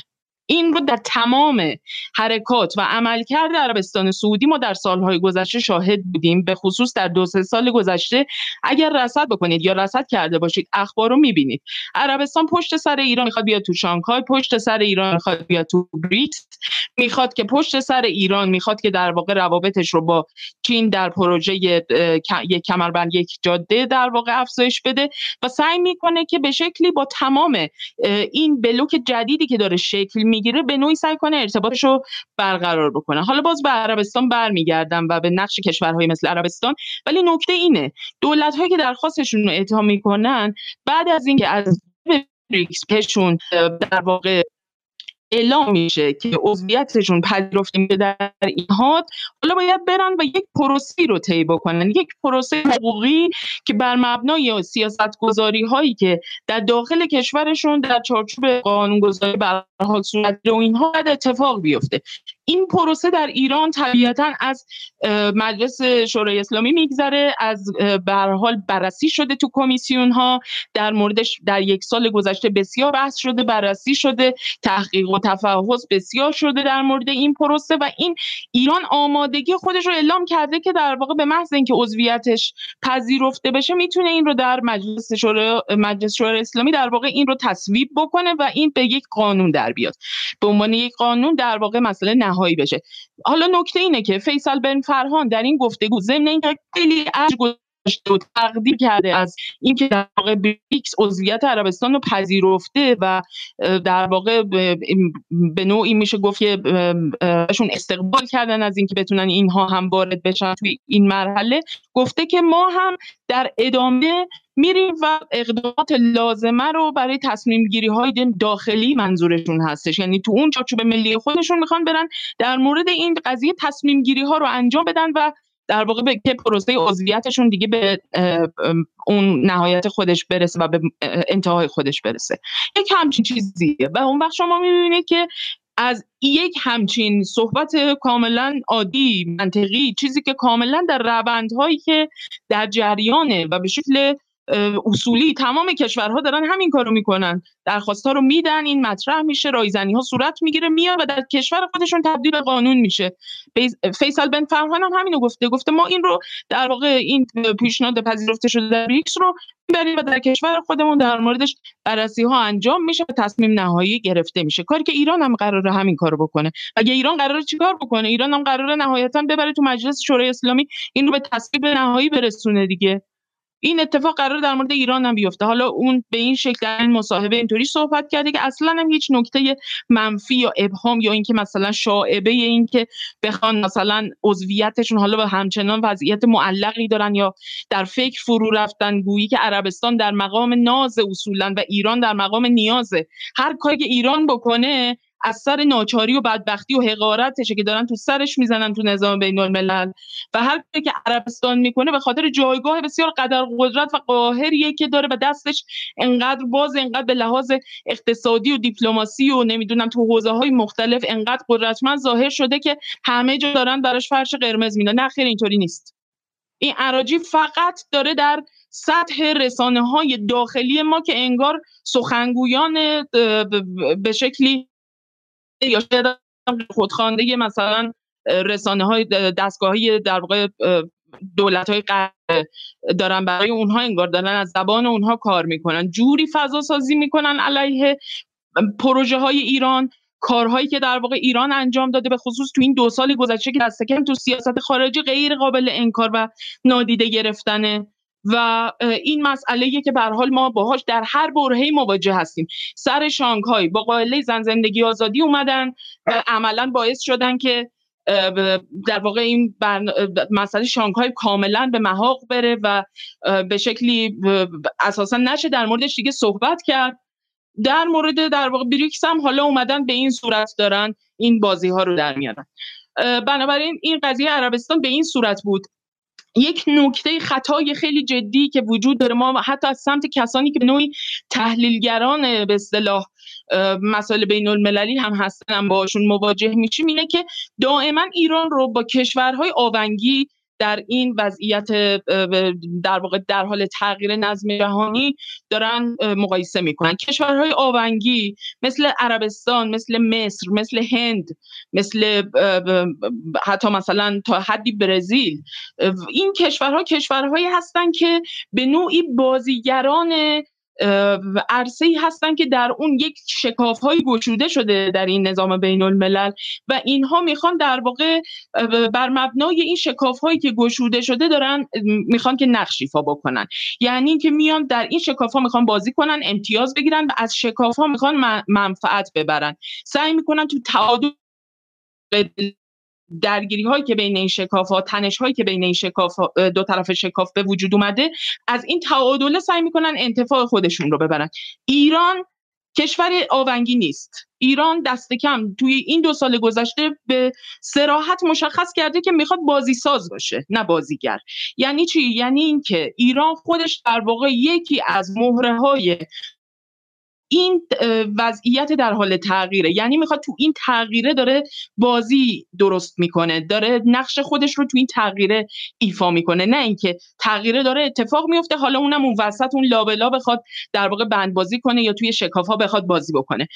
این خوششون میاد این دوستان غربگرا یا بعدشون بیاد ایران ایران بازیگر نیست. ایران بازی سازه توی منطقه بازی سازه در سطح بین المللی هم در یک اشل کلان اگر نگاه بکنیم بازی سازه اهمیت این قضیه چیه؟ اهمیتش اینه که در شرایطی که این پیمان هایی که به نوعی میشه گفت حالا از مثلا پیمان بریکس که از سال 2006 استارتش خورده نشون میده که در واقع دولت های برجسته این بلوک در واقع یه چشمانداز بلند مدتی از این تغییرات داشتن. ایران چشمانداز بلند مدت متاسفانه نداشته. سی ساله که ما معطلیم که در واقع بتونیم از سمت دنیا توی گیومه جهان توی گیومه پذیرفته بشیم. جهان مورد نظر این دوستان یک جهان خیلی کوچیکی که تو نقشه جغرافیا شاید یک دهم در واقع کره زمین رو اشغال بکنه و یه نقطه های مشخصی هستن. یه جهان بزرگتری برای ایران هم وجود داره ولی توی این نقشه و بنابراین این چشمانداز استراتژیک عملا به شکلی میشه گفت که در دو سال گذشته به طور جدی داره براش قدم های عملی برداشته میشه. و حالا انتظار دارن زیر ساختی که ساخته نشده سی و اندی ساله برای اینکه ایران بتونه الان حالا با به شکلی انتفاع بیشتری ببره بتونه خیلی سریعتر این مناسباتی که جدیدی که در حال ساخته شدن هست یا ساخته شده رو بتونه به سفره مردم ترجمه بکنه و بتونه این زیر ها رو در در واقع در داخل کشور داشته باشه تو حوزه های مختلف مالی اقتصادی فرهنگی دیپلماتیک و غیره و غیره.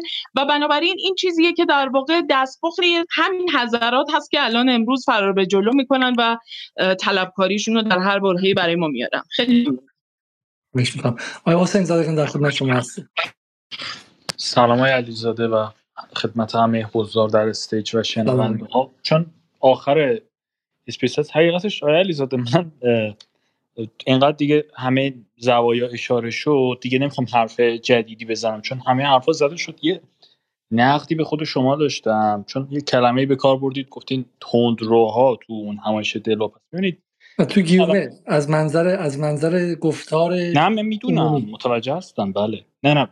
من موضع شما رو می‌دونم که چی هست و چه نسبتی داری ولی کلا اصلا به کار بردن چنین واژه های خودش اصلا بازی تو اون پلن استعمار هست. استعمار همیشه تو مواجهه با یه سری پدیده ها میاد. مخاطبینش رو به دو دسته hardliner و moderate تندرو و مثلا میانه رو تقسیم می‌کنه و اصلا کلا تکرار این کلمه حتی به خاطر اینکه حتی اگه داخل گیمه هم به کار بری اینو باید همراه با این توضیح باشه که آقا این حرفی است که خارجی ها دوست دارن از اون دید نگاه بکنن کما اینکه دوست دارن به ما بگن خاور میانه نه غرب آسیا خودشون رو مرکز دنیا قرار دادن از این رو کلا این کلمه تندرو رو اصلا تو چه بحثای سیاست داخلی چه بحثای سیاست خارجی من خواهش می‌کنم اگرم به کار می‌برید داخل گیومی یه توضیح بدید. نکته بعدی یه نکته هم فرمودید در مورد بحث دوتا خبرنگار و اینا. گفتین آقا وقتی مثلا سیاست مداراشون میان داخل تلویزیون چه اهمیت داره؟ ببینید سیاست مدارشون که واقعا شرماوره. آقای حسین مرشی بعد از این همه واقعا کارنامه ای که داشتن و واقعا با رانت بزرگ شدن دعوت می‌کنه شرم بر صدا ما که به این آدم اینقدر تریبون میده با وقاحت بیاد اونجا بشینه بگه که با یه سلام علیک مثلا تحریما تموم قرار بود بشه.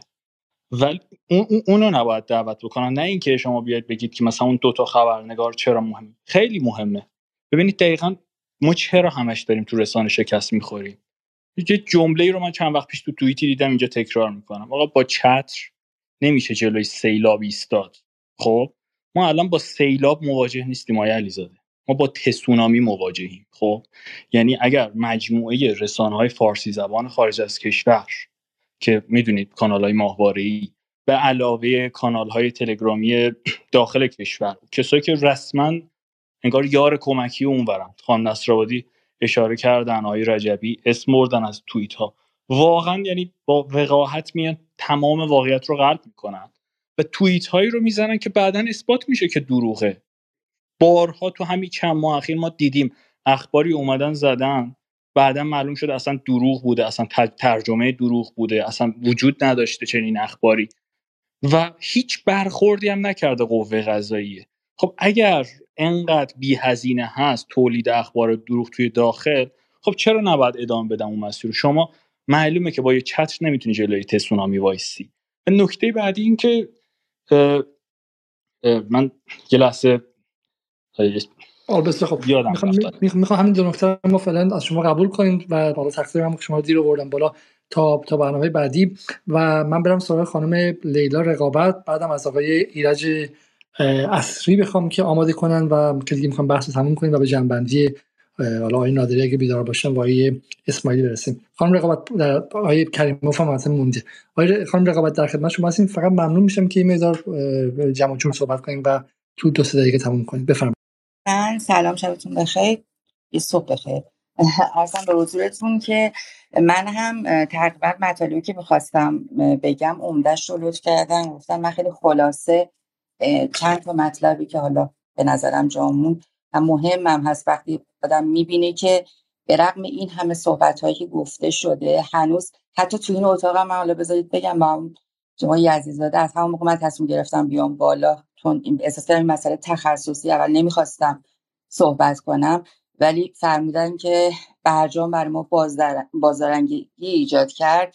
واقعا متحیرم از این نگاه ها بعد از این همه ماجرایی که ما داشتیم برجام نه تنها بازدارندگی ایجاد نکرد بلکه حداقل این جلساتی که آیه یوسف عزیزی بودن با تو جدال یعنی دقیقا همینا رو فقط ببینیم می‌بینیم که چه بالقوه خطراتی درش وجود داشت که دقیقا به خاطر بازدارندگی که ما داشتیم بالفعل نشد. و اگه می‌شد که دیگه اصلا بازدار... دیگه برجام دو و سه و اینا دیگه بازدارندگی در کار نبود که امروز ما بهش ببالیم.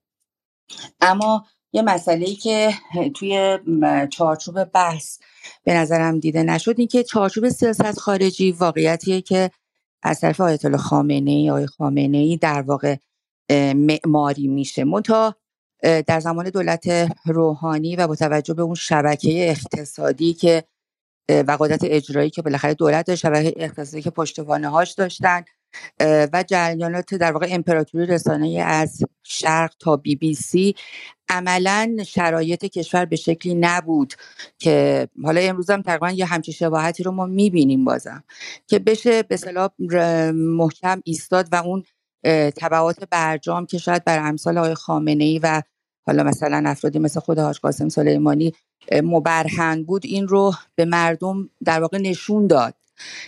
ولی با توجه به این شرایط یه چهار در یک قالبی و در یک چارچوبی برجام رو پذیرفتن. اما جالب اینه که هم فشار حد اکثریه با خروج ترامپ از برجام اتفاق افتاد. یعنی برجام نشون داد خودش نمی‌تونه خودش رو حفظ کنه و چجوری می‌خواست بیاد برای ما بازدارندگی ایجاد بکنه و کشور رو در واقع بخواد نجات بده که ما امروز همچه قضاوتی رو بخوایم بشنویم از کسی که بالاخره به نظر میاد تخصص همچین مسائل رو داره. اما اتفاقاتی که بعد از اون افتاد شکست برجام به نظر من بعد از اون یه فضایی شکل گرفت. شاید حالا این شرایط ایجاد شد که ما عملا ما که در واقع حاکمیت در هم آقای خامنه و نیروی نظامی یه فضایی رو احساس کردن که می‌تونن در واقع نشون بدن این قدرت نظامی ما رو هژمونی در منطقه رو و اونجا بود که خب بالا از اون طرف پشت صحنه با اقناع ابرقدرتی مثل روسیه و پوتین مداخله اتفاق افتاد و همه این جریانات و موفقیت این در واقع همکاری تنگاتنگی که بین ایران و روسیه در سوریه اتفاق افتاد. این نقطه آغاز قدرت گرفتن محور شرق بود و اون جایی که دکترین آقای خامنه ای برای حالا ما میگیم چرخش ایران به سمت شرق یه واقعیت ولی نظم جهانی به این سمت تغییر کرد و در این چارچوب ما می‌بینیم ایران به قول خانم نصر آبادی بازی ساز و معمار بوده و نقش معماری داشته نه نقش اینکه بخواد اینقدر منفعل باشه که بخوایم اصلا تاسف آوره که به صلاح کشوری مثل عربستان رو بخوایم بگیم مثلا در مقابل یه همچین جریاناتی که ما ایجاد کردیم یعنی در واقع اون دکترین آقای خامنه ای برای حفظ امنیت نه تنها ایران و منطقه ایجاد کردن ما بخوایم بگیم که اصلا عربستان عددی هست در مقابلی. این به نظر من یعنی به نظر میاد که واقعا تاثیر داشت در این جریاناتی که بعدها قدرت گرفت و امروز ما شاهد نتایجش هستیم. و همچنان خیلی خیلی, خیلی, خیلی حرف درسته واقعا. این این اتفاق در بریکس رو منم با خانم رقابت موافقم. این اتفاق در بریکس رو نباید فقط نباید در جوهانسبورگ که در مذاکراتی که بانک مرکزی ایران انجام میده بحث سیاست مداران واقعا باید شروعش رو شروع جدیش رو باید در جبهه های مقابله با داعش در سوریه و کاری که مدافعان حرم و سردار سلیمانی و غیره کردن پیدا کرد. اون لحظه لحظه کلیدی بود و لحظه ای بود که واقعا تغییر در اون سالهای 2012 2013 اومد که اکولیبریوم به هم خورد و قدرت آمریکا دیگه به اون نقطه افول غیر قابل بازگشت رسید. من هم با شما کاملا موافقم. اما خانم رقم اگه اجازه من برم خیلی سریع چون داریم اتاق میبندیم. سراغ آقای ایرج اصری آقای آیدین کریموف و آقای علی نادری بعدش و اتاق تمام کنیم با آقای سلیمانی. آقای اصری خیلی خیلی سریع ممنون میشم. عذر می‌خوام از شما. زودتر هم دعوت تقاضا کرده بودیم ولی دیگه انشاءالله شب بعد. سلام دارم خدمت حضار. و به نوبه خودم منم تبریک میگم. عضویت ایران در بریکس و و اینکه ایران عضو شانگهای شده بود خیلی خوشنودم. اما مسئله که من می‌خواستم بگم یه مقدار از جنبه دیگه است. من یه سوالی می‌خواستم آخر مطرح کنم الان مطرح می‌کنم. چرا فضای آزاد فقط برای مخالفین این بریکس و یا این غرب گرایان که داریم میگیم وجود داره در ایران؟ چرا این فضا برای جنبش کارگری برای اونه که طرفدار عدالت اجتماعی در ایران هستن وجود اگر فضایی برای اینا باز بشه مسلم بدونید جا برای غربگرایان تنگتر خواهد شد. امیدوارم یک همچین فضایی باز بشه. این مهمترین مسئله است در, در داخل ایران. و مثالم بزنم من با مسائل روسیه آشنا هستم. من زمان فروپاشی اتحاد شوروی اونجا بودم از نزدیک دیدم چی گذشت چی شد و الان به اینجا رسیده روسیه به روسیه کنونی. این سوال می‌خواستم مطرح کنم که چرا حمایت از پوتین روز به روز داره بیشتر میشه؟ ولی در داخل ایران یک همچین چیزی ما نمی‌بینیم. برخلاف اینکه واقعا در سیاست خارجی از دیدگاه مستقل و ملی داره جمهوری اسلامی عمل می‌کنه و یا دولت کنونی یا آقای خامنه‌ای که داره میگه کلا حاکمیت داره عمل می‌کنه. این مسئله گرهیه که باید بهش پرداخته بشه. اینجا صحبت های زیادی شد دوستان خیلی اشاره کردن به جناح غربگرا و از آقای ظریف گفتم. منم چند نمونه داشتم. تو مستندی ساخته بودم بهشون اشاره کرده بودم به صورت مستند. و خواستم روی این تکه بکنم و بگم چند نمونه از اینا رو. یکی از این صحبت هایی بود که آقای ظریف این اواخر کرده بود در یکی از دانشگاه. گفته بود 28 بار به مسکو سفر کرده. طرفدار روابط خیلی خوب با روسیه اینا بوده. ولی ایشون نمیگه که 20 هر دفعه نمی 28 و 38 بار. هر دفعه رفته تقاضای دیدار با پوتین کرد. به به نزدیک در اتاق پوتین هم راش ندادن. اما آقای سلیمانی وقتی تقاضا کرد پوتین رو قبول کرد. اونا به منافع ملیشون از دیدگاه عمده دارن نگاه می‌کنن. از دیدگاه جناهی نیست. روسیه به این رسیده و من در سفری که بودن ده ماه پیش بعد از شروع این چیز داشتم این عملیات نظامی داشتم نوامبر سال گذشته من اونجا بودم مطمئن بدونید روسیه این جنگ را خواهد برد. خوب هم خواهد برد. شک نکنید در این قضیه. اما برگردیم به یه نکته دیگه که آقای ظریف گفته بودن و دائما تکیه می‌کنن و اشاره می‌کنن به اون اینی که و فکر کنم جو حاکم بر ایران هم همین هست که در رابطه با برجام روسیه مخالف برجام بوده. در صورتی که اصلا اینطور نبود. روسیه زینف بوده در اجرای برجام و اصلا قرار به ثمر رسیدن برجام. زینف مستقیم مستقیما زینف.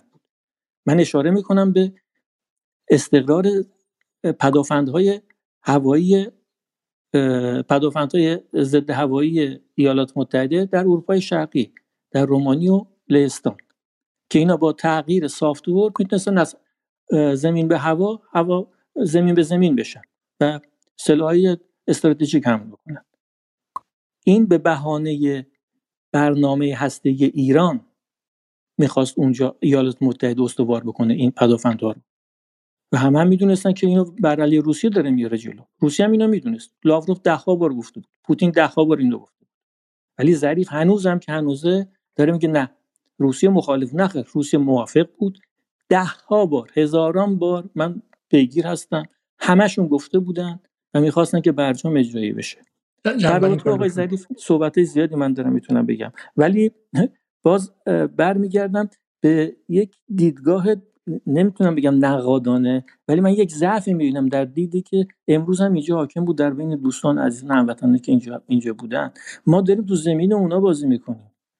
اختلاف صحبت های ما صحبت امروز ما نباید اختلاف ما با عربستان باشه. اون جلوتر بودیم ما جلوتر بودیم.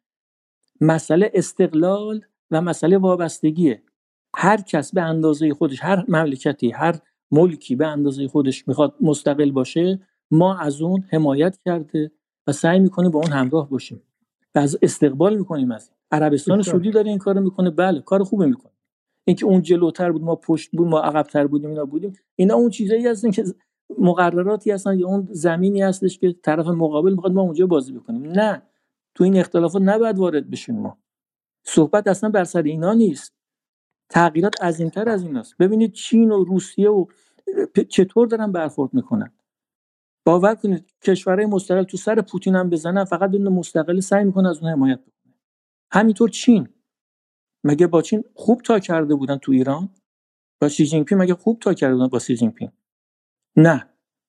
باید همچین دیدی داریم نباید بریم اونا قوی هستن اونا منابع مالی دارن منابع رسانه‌ای دارن همه چی دست اوناست.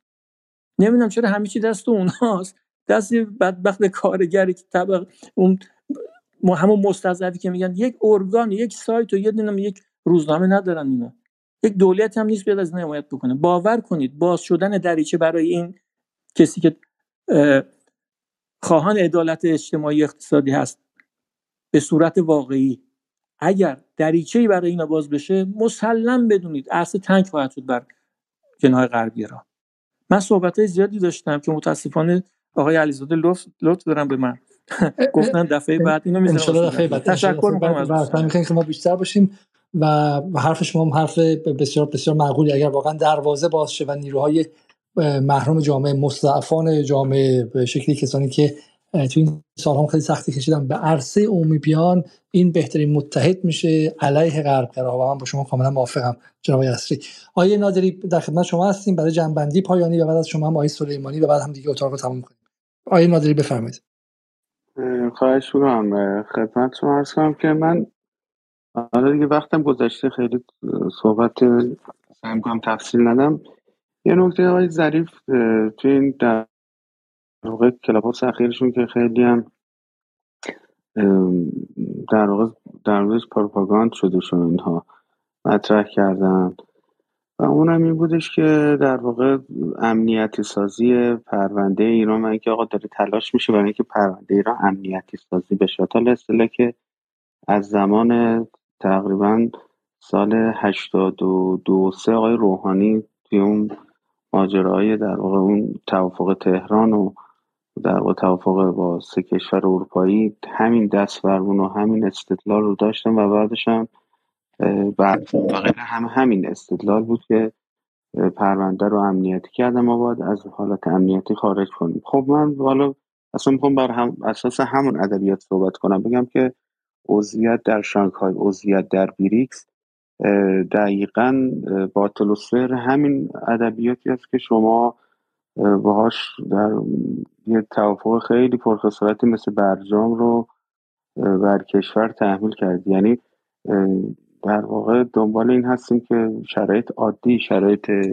سیاسی کشور و جمهوری اسلامی و کشور رو در فضای بینایی شرط عادی باشه و به عنوان یک در واقع عضو عادی جامعه بینالملل باش برخورد چه رفتار خب چی بهتر از عضویت در این سازمان ها و گروه ها چون دیدم یه بحث مطرح شده که آقا دستاورد این عضویت چیه؟ من به دوستان گفتم. گفتم حتی دستاورد اقتصادی هم که اصلا براش متصور نباشیم یک دستاورد سیاسی خیلی بزرگ هست تو فضای بینالمللی برای جمهوری اسلامی. وقتی که تلاش داره میشه برای اینکه اینطور نمایش داده باشه که جمهوری اسلامی منظوی است تو فضای بینالملل عضویت توی این سطح از گروه های یعنی با این سطح و اشل بین خب خیلی خیلی دستاورد بزرگی تو اونم تو این شرایط. و اساسا با خود ادبیات این دوستان دوستان که برجام تحمیل کردن کشور. و ادبیات اونها بخوایم پیش بریم. دقیقا بر اساس هم منطق خیلی اتفاق بزرگی بود. یه, یه نکته هم که حالا خانم نصرآبادی دوستان دیگه هم گفتم و مسئله هست و شبه هست. اینکه آیا این سازمان هست یا گروه هست یا چه بریکس در واقع گروه گفتگو و همکاری هست و سازمان نیست که اساسنامه یا در واقع قوانین و تفاهمنامه های در واقع داخلی داشته باشه. چون شانک های متفاوت اساسا شانک های به همین دلیل عضویت ما طول کشید. چون که تعداد زیادی توافقنامه و قانون ما باید تصویب کنیم و وقتی اونها تصویب بشه رسما عضو میشه.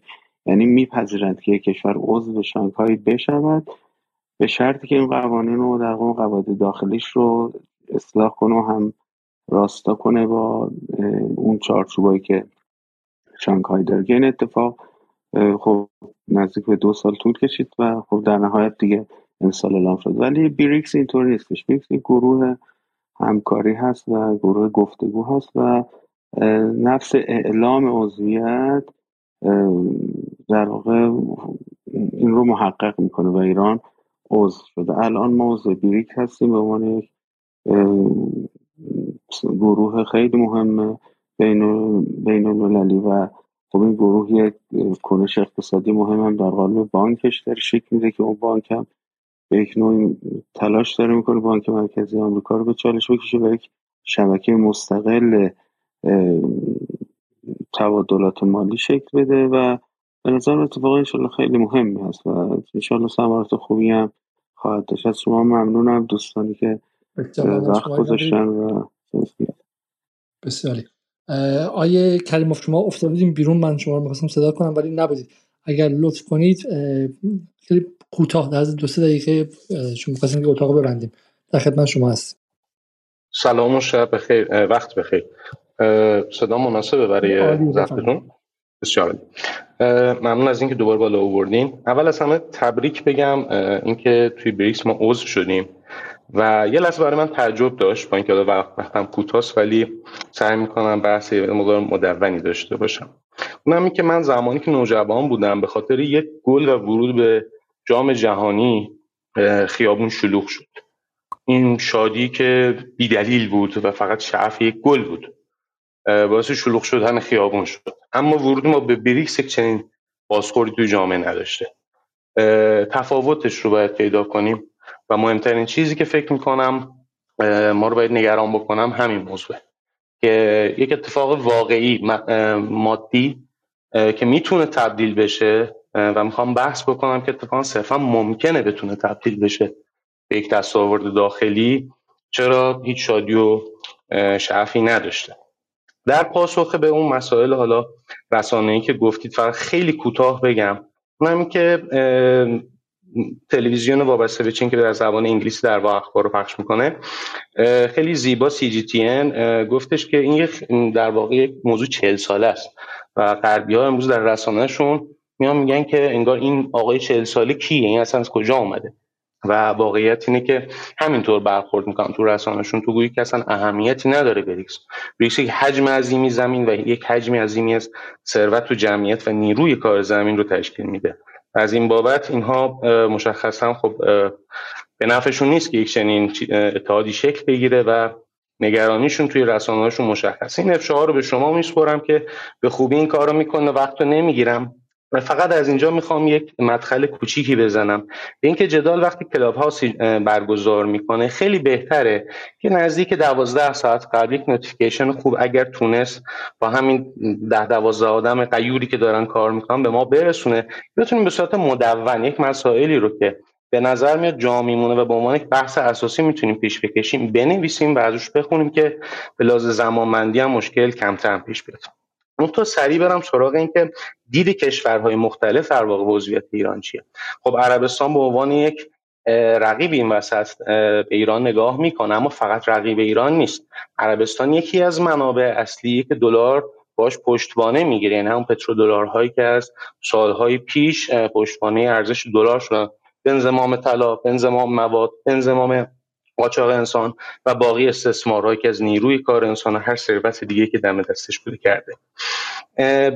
به انضمام این موضوع باید نگاه بکنیم. کشورهای دیگه که در اون طرف در واقع بریکس هستن در قطب دیگه در واقع بریکس قرار می‌گیرن مثل چین نگاهشون به ایران هم باز دوگانه است. خاطر اینکه تصمیم گیری های ایران دوگانه بوده. و بخش امنیتی چین دست چین چندان تمایلی به ارتباط منسجم با ایران نداره به خاطر اینکه دقیقا نمی‌دونه شرایط داخلی ایران امکان داره که باعث ایجاد نقطه ضعف در اون بلوک جدید بشه یا نه. می‌تونه باز تقویتش بشه. علت اینکه می‌تونه باز تقویتش بشه خصلت هایی که ایران داره یعنی هم شاهراه هم محل منابع عظیمیه. منابع عظیمی که اگر قبلا نفت بود امروز باید دریاچه های لیتیوم هم توی معادن عظیمش بهش اضافه بشه. و در نظر بگیریم که ایران از 64 درصد زمینی داره که می‌تونه ازش حتی انرژی خورشیدی برداشت کنه. و اگر هم بخوایم حتی راجع به انرژی مختلف فکر کنیم ایران یک سرزمین عظیمیه که میشه منابع مختلف رو توش دنبال کرد و قطعا از طریق تولید ارزش واقعی به اون ارزش سرمایداری مالی موهوم غرب ضربه واقعی زد. منتها چه چیزی باعث نمیشه به نظرم موضوع بحث اصلیمونه.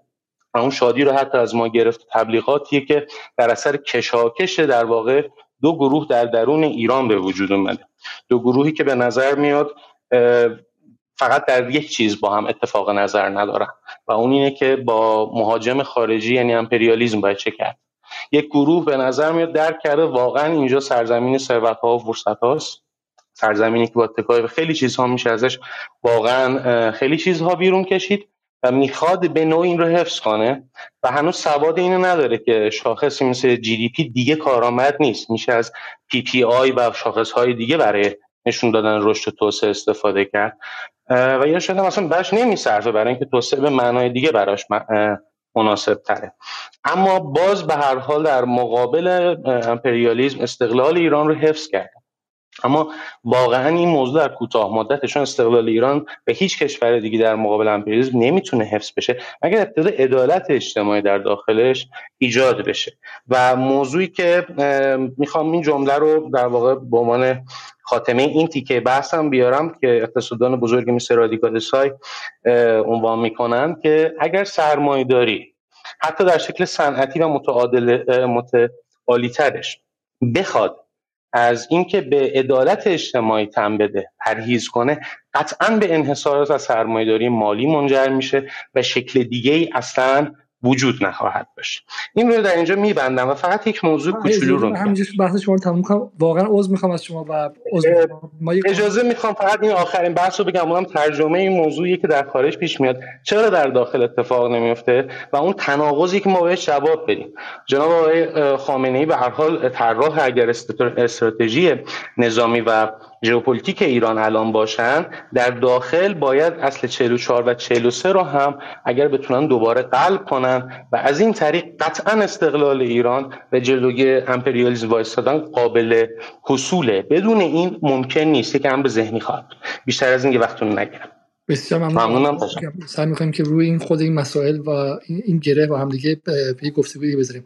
حسین زاده اگه در بله من فقط یه جمله یه دقیقه می‌خواستم بگم چون سری قبل بحثم ناقص نه نه اینجا ما وقت نداریم. من من میگم تو سه ساعت این واقعا باید نه، مگر نه، من باز Clubhouse. نمیام علت اینکه من Clubhouse نمیام این که زمان در Clubhouse همیشه خارجه در حد چند جمله در خدمت شما هستیم بفرمایید. بله من فقط یکی این می‌خواستم بگم که اون بحثی که اشاره کردن در مورد اینکه اون اندیشکده کارنگی. مثلا گفتن که سایت نداره. بریکس ببین همین اتفاق در مورد گروه G هفت هم صادقه. یکی اینو می‌خواستم بگم که من اینو بررسی کردم و اینا اصلا بیخودی بزرگش کردن. این اصلاح طلب این گزاره کاملا تخریبی رو در مورد پیوستن ایران به بریکس. یکی هم همون بحثی که می‌خواستن آقای خان علیزاده مطرح کردن که آقا این خبرنگار داخل خارج رو ارجاع میده خارج داخل رو ارجاع میده. دقیقا هم بحث رسانه های بازتابی بود. خب یعنی همون یه تئوری هست رسانه های بازتابی که یه حرفی رو که تو داخل به دلایلی نمی‌خوام مطرح کنن یا نمی‌تونن مطرح کنن همونو میسپرنش به رسانه های خارج از کشور که اونا همون کار رو انجام میدن. یعنی در واقع یک تقسیم کاری انجام میدن و بدین طریق اون مسئولیتش هم لازم نیست به عهده بگیرن. ولی در واقع کلا مرجعیت رسانه‌ای توی داخل ایرانه توی خارج از ایران نیست. از داخل که خبر تولید میشه برای خارج ایران. و من همون بحثی که اشاره کردم ما با یه تسونامی طرفیم. مادامی که شما تو داخل اون کسایی که این اطلاعات غلط رو تولید می‌کنن و میدن به خارج از کشور اینا رو شما تو کلاپاس می‌بینید. با هم هستن. مادامی که جلوی این رو نگیرید هر گونه تلاشی برای مقابله با این له میشه عملا جلوی این حجم از جریان رسانه‌ای. شما یه نگاه به اینستاگرام بندازید اصلا متوجه میشید که اصلا ما واقعا پستایی که ما می‌ذاریم استوریایی که ما می‌ذاریم هیچه در مقابل مثلا استوریای اونا که چند میلیونی مثلا دیده میشه. از این جهت صرف این که مثلا ما کار رسانه انجام بدیم یا چیز وظیفه این کافی نیست. حتما باید جلوی تولید اخبار دروغ گرفته بشه. کاری که دیروز اتحادیه اروپا کرد تو همین تصویب قانون جدید در مورد بحث رسانه‌شون متشکرم. بسیار ممنون شما که خلاصه هستین. آقای سلیمانی تریبون در اختیار شما جنبندی کنیم و اتاق رو ببندید. بفرمایید. خب خیلی ممنون. منم تشکر می‌کنم از شما و دوستانی که زحمت کشیدن و حوصله به خرج دادن. من فقط دو سه جمله کوتاه بگم درباره اینکه درسته که ما در عرصه رسانه‌ای م، متاسفانه در یک جنگ نابرابر قرار داریم و در بسیاری از نقاط رسانه های داخلی ما همراستا و بلکه جلوتر از رسانه های معاند و بیگانه حرکت می‌کنن. اما می‌خوام بگم که اما خیلی هم بی دستاورد نبودیم. ببینید ما شما یادتون هست ماجرای مذاکرات وین که در جریان بود. خب ما به شدت دچار مشکل بودیم. یعنی این شبکه‌ای که اه، آقای ظریف در دوره برجام ساخته بود که حالا ماها بهش میگیم شبکه خبرنگاران برجامی اینا کوچکترین پالس و جمله و کدی رو که از مذاکرات به دست می آوردن روزها و ساعتها روش بحث می‌کردن و یک عامل بسیار جدی به نتیجه نرسیدن اون مذاکرات توی اون برهه همین عملیات روانی این طیف از خبرنگارها در داخل ایران بود. که خب دولت و مجموعه رسانه‌ای دولت سیزدهم این رو فهمید و به سرعت این استراتژی رو در پیش گرفت که از یک جایی به بعد رخدادهای سیاست خارجی رو تا قبل از به نتیجه رسیدن اعلام عمومی نمی‌کرد. و این اولین موردش با ماجرای توافق با عربستان و با وساطت چین اتفاق افتاد. مورد بعدیش همین ماجرای خود شانگهای بود. مورد بعدیش همین ارزم به خدمتشون اه، توافق تبادل زندانیان و آزادسازی پول کره بود. پول عراق الان آزاد شده و به مرور اعلام خواهد شد. و می‌خوام خدمتتون بگم که ما به یه تجربه رسیدیم در این یک سال اخیر و اون همینه که اتفاقات مهم سیاست خارجی. وقتی که از دید این شبکه پنهان میمونه به شدت هم با سرعت بیشتری به نتیجه می‌رسه. هم در روایت سازی ما خیلی موثره. ببین الان در همین ماجرای بریکس درسته که تلاش کردن که اینو مخدوشش کنن ولی روایت اول روایت سالمی بود به نظر و موارد مشابه هم همینطور بود. نکته بعد به نظر من این حالا از نظر رخدادها و وقایع ما در لایه گفتمانی هم باز به نظرم پیروزی هایی داشتیم. ببینید ما الان داریم در حالی با هم صحبت می‌کنیم که آقای ظریف همین اخیرا چند هفته پیش یک متنی گذاشت و صریحا توش سازشکاری رو تئوریزه کرده.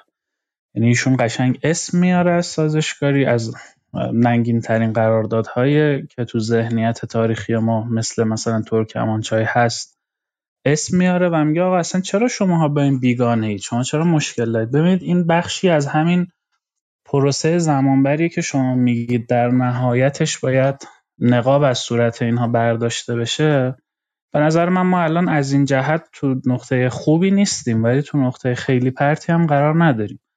ما الان در وضعیتی هستیم که آقای ظریف که در زمان اجرای برجام معتقد بود که آمریکا رو زده زمین و نمی‌دونم نظام بین الملل رو تسلیم کرده و فلان و فلان همون آقای ظریف میگه بابا اصلا من سازشکارم سازشکاری هم خیلی خوبه. یعنی ما از نظر گفتمانی به نظرم پیشروی کردیم. این از این جهته از نظر رسانه‌ای هم خب طبیعتا تجربه دولت در یک سال اخیر به نظرم تجربه موفقی بود که این تجربه موفق برگرفته از اون شکستایی بود که ما توی وین خوردیم. یعنی ما متاسفانه زیاد اعتماد داشتیم به های داخلی. ولی از جایی به بعد که تصمیم گرفتن سیاست خارجی فقط در حالتی که به نتیجه می‌رسه اطلاع رسانی بشه خیلی خیلی موفقیت ها افزایش پیدا کرد. بازم ممنونم. ببخشید که وقتتون رو گرفتم بسیار ممنون از شما. من چند کلمه اضافه کنم به حرف شما. من ما, ما خودم خیلی منتقد رویکرد رسانه باقری کنی بودم و الان که زمان گذشته احساس می‌کنم که در وضعیت واقعا موجود نه در وضعیت خیالی و ذهنی ولی در وضعیت واقعا موجودی که حالا بالاخره ایران در کلیت جمهوری اسلامی رسانه در دست نداره شاید کار بهتری بهترین کار همین بود. همین بود که اصلا وارد این بازی نشد و فضا رو رسانه‌ای نکرد. یه جور سکوت رسانه‌ای کرد تا اینکه به شکلی جامعه برجام زدایی بشه. این کاندیشند بودن یا این شرطی بودن جامعه به دنبال کردن اخبار برجام و تاثیرپذیری بازار و بورس و مسائل اقتصادی ایران به تدریج محو شه و این خب عملا موفق بود یعنی باقری کنی موفق شد که کاری کنه که بی بی سی نتونه هر شب برجام رو به خبری در 60 دقیقهش تبدیل کنه. چون اگر موفق می‌شد بی بی سی این کار کنه بالاخره این شرطی شدن جامعه ایران به سیاست خارجی ادامه پیدا می‌کرد. خب من این رو کاملا قبول دارم. اما این نکته دیگه هم هستش.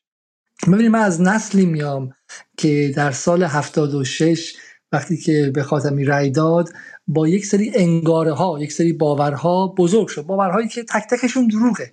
اما من حالا بارها بارها گفتم که این درسی در به قول معروف در علم رسانه که باور غلطه در ذهن شما میشینه. بعد شما می‌فهمید که این غلطه عقلا و از منظر عقل سرد این نقضش رو میپذیرید. اما تأثیری که این گذاشته بر ذهن شما باقی مونده. به معنی اینکه شما نمی‌دونید چرا ولی ذهنت همچنان تلخه. من امروز یه خبر بدی به شما دادم که فلانی فوت کردی که رفیق شما بوده. شما خیلی ناراحت میشی. بعد میگی که می‌فهمی که خبر دروغه. ولی ناراحتی هنوز باهات مونده. بدونی که بدونیم چرا. و ما نسلمون با این اخبار اومد. با اخباری که اگر خاتمی با کلینتون دست داده بود در راهروی سازمان ملل در سالش 77 مشکلات ایران برطرف می‌شد. اینکه به شکلی مقصر همه چی احمدی نژاد و تندروی احمدی نژاد جملهش در مورد هولوکاست و غیره و غیره. و این نسلی اومده با اون روایت که حالا میشه هم برجام هم چرخ سانتریفیوژ چرخون هم هم چرخ اقتصاد چرخون و حالا نشده. و این روایت ذائقه‌شو تلخ کرده درسته؟ و این ور برای اینکه این تلخیه شسته بشه و بره در واقع قراره که پرو برنامه نویسی ذهنی این نسل باید عوض بشه باید operating system این نسل عوض شه و بعد اتفاقاتی بیفته. خب شانگهای موقعیت بود که به این نسل گفته شه که آقا شما حالا به آستانه سی سالگی چل سالگی چل پنج سالگی پنجاه سالگی رسیدی افقهایی داره باز میشه برای آینده. اینا شعار نیست من بالا میگم کاری ندارم که اونایی که دنبال مبارزه با امپریالیسم اینها در سطح شعاری هستن. من در شهروندان عادی حرف می‌زنم. یعنی تو اگر یه کارگاه کوچیک پنج نفره داری داری فرانچایز تولید می‌کنی یه استارتاپ کوچیک داری کارمند یک جایی هستی که داره تکنولوژی تولید می‌کنه این افق ها به مهاجرت فکر نکن. سه سال دیگه اوضاع ایران بهتر میشه. شانگهای ببین. و ما موقع شانگهای از دست دادیم. چون شانگهای به جای اینکه جامعه ایران رو بهش یک دوز امید تزریق کنه تبدیل به دوز ناامیدی و اینا به موقع رسیدن. الان بریکس همینطور. الان آزادسازی پولهای ایران همینطور. الان به شکلی توقیع فلان نفکش در خلیج فارس و عقب رفتن آمریکا همینطور. الان فلان پیروزی ایران در عراق همینطور. الان و اینها رو اگر شما ترجمه نکنی اینها رو اگر تزریق نکنی به افکار عمومی یعنی همون کاری که اون طرفی ها می‌کنن 24 ساعته خب موفق نمیشی افکار عمومی رو همراه خودت داشته باشی. من همه حرفم اینه. اینه که مهم نیست که در سطح عینی واقعیت چه اتفاقی میفته مهم اینه که در سطح ذهنی و باورهای ما هم چه اتفاقی میفته چون ممکنه که جی دی پی ایران الان نسبت سه سال پیش بالاتر باشه فروش نفت ایران بالاتر باشه. اما آیا به شکل این در میزان میل به مهاجرت یا میل به ایجاد فساد یا در واقع احساس این که من متعلق به روایت جمعی و ملی نیستم تاثیر داره نداره. و همین من واقعا معتقدم که ما نیازمند به شکلی تغییر این روایت هستیم و و میگم حالا آوردن نیروهای عمده سیاسی و, و اجتماعی به صحنه که دوستان خیلی زیادی مثل کریم و فای اصری و غیرم گفتن. این دهک های یک تا پنج که اصلا صدایی ندارن دهک های یک تا شیش و اون بالایی ها اون 14 درصد بالایی حرف می‌زنن و داد می‌زنن و اربده می‌زنن و اعلام خشم و نفرت و بیزاری از همه چیز می‌کنن و حتی نمی‌گذارن که حتی واقعیت رو هم انکار می‌کنن و زورشون هم می‌رسه و زورشون هم می‌رسه و به نظر من برای میگم واقعا ضروری است شکستن این قضیه و این باور که حالا اصولگرایان دارن که اگر چیزها خود به خود درست شه خودشون صحبت می‌کنن. مشک آن است که خود بگوید.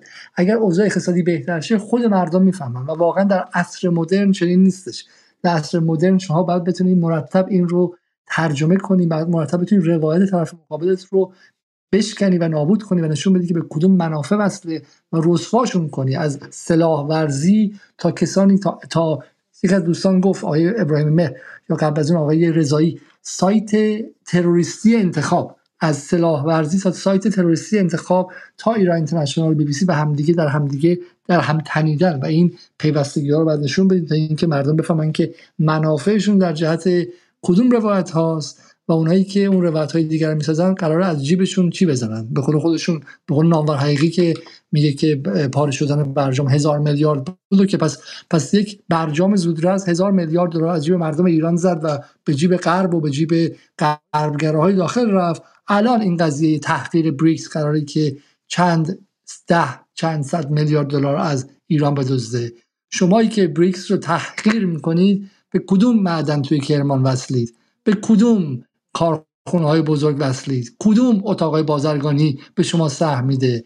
کجا منفعتتون کم شده؟ کجا نگرانین که باید بیشتر مالیات بدید؟ اگر منافع اینها بهش ضربه وارد شه مطمئن باشید که صداشون حتما کوتاه میشه.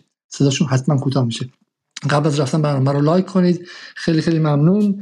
و حالا شاید گفتن نداره ما برای ادامه برنامه جدال واقعا با مشکل روبرو هستیم حدودا با اینکه خرجمون بسیار بسیار پایینه اما این ماه متاسفانه نتونستیم که حتی حقوق چهار یا پنج نفری که در جدال به ما کمک می‌کنن رو بدیم و از فردا یک کمپین دو سه داریم. برای اینکه بتونیم تا حدی کمکی جمع کنیم که این دوستانی که کار ادیت و کار صدا و غیره رو می‌کنن رو بتونیم بدیم ممنون میشم که در این کمپین ما رو همراهی کنید. تا برنامه دیگر که فردا شب خواهد بود شب بخیر و خدا نگهدار.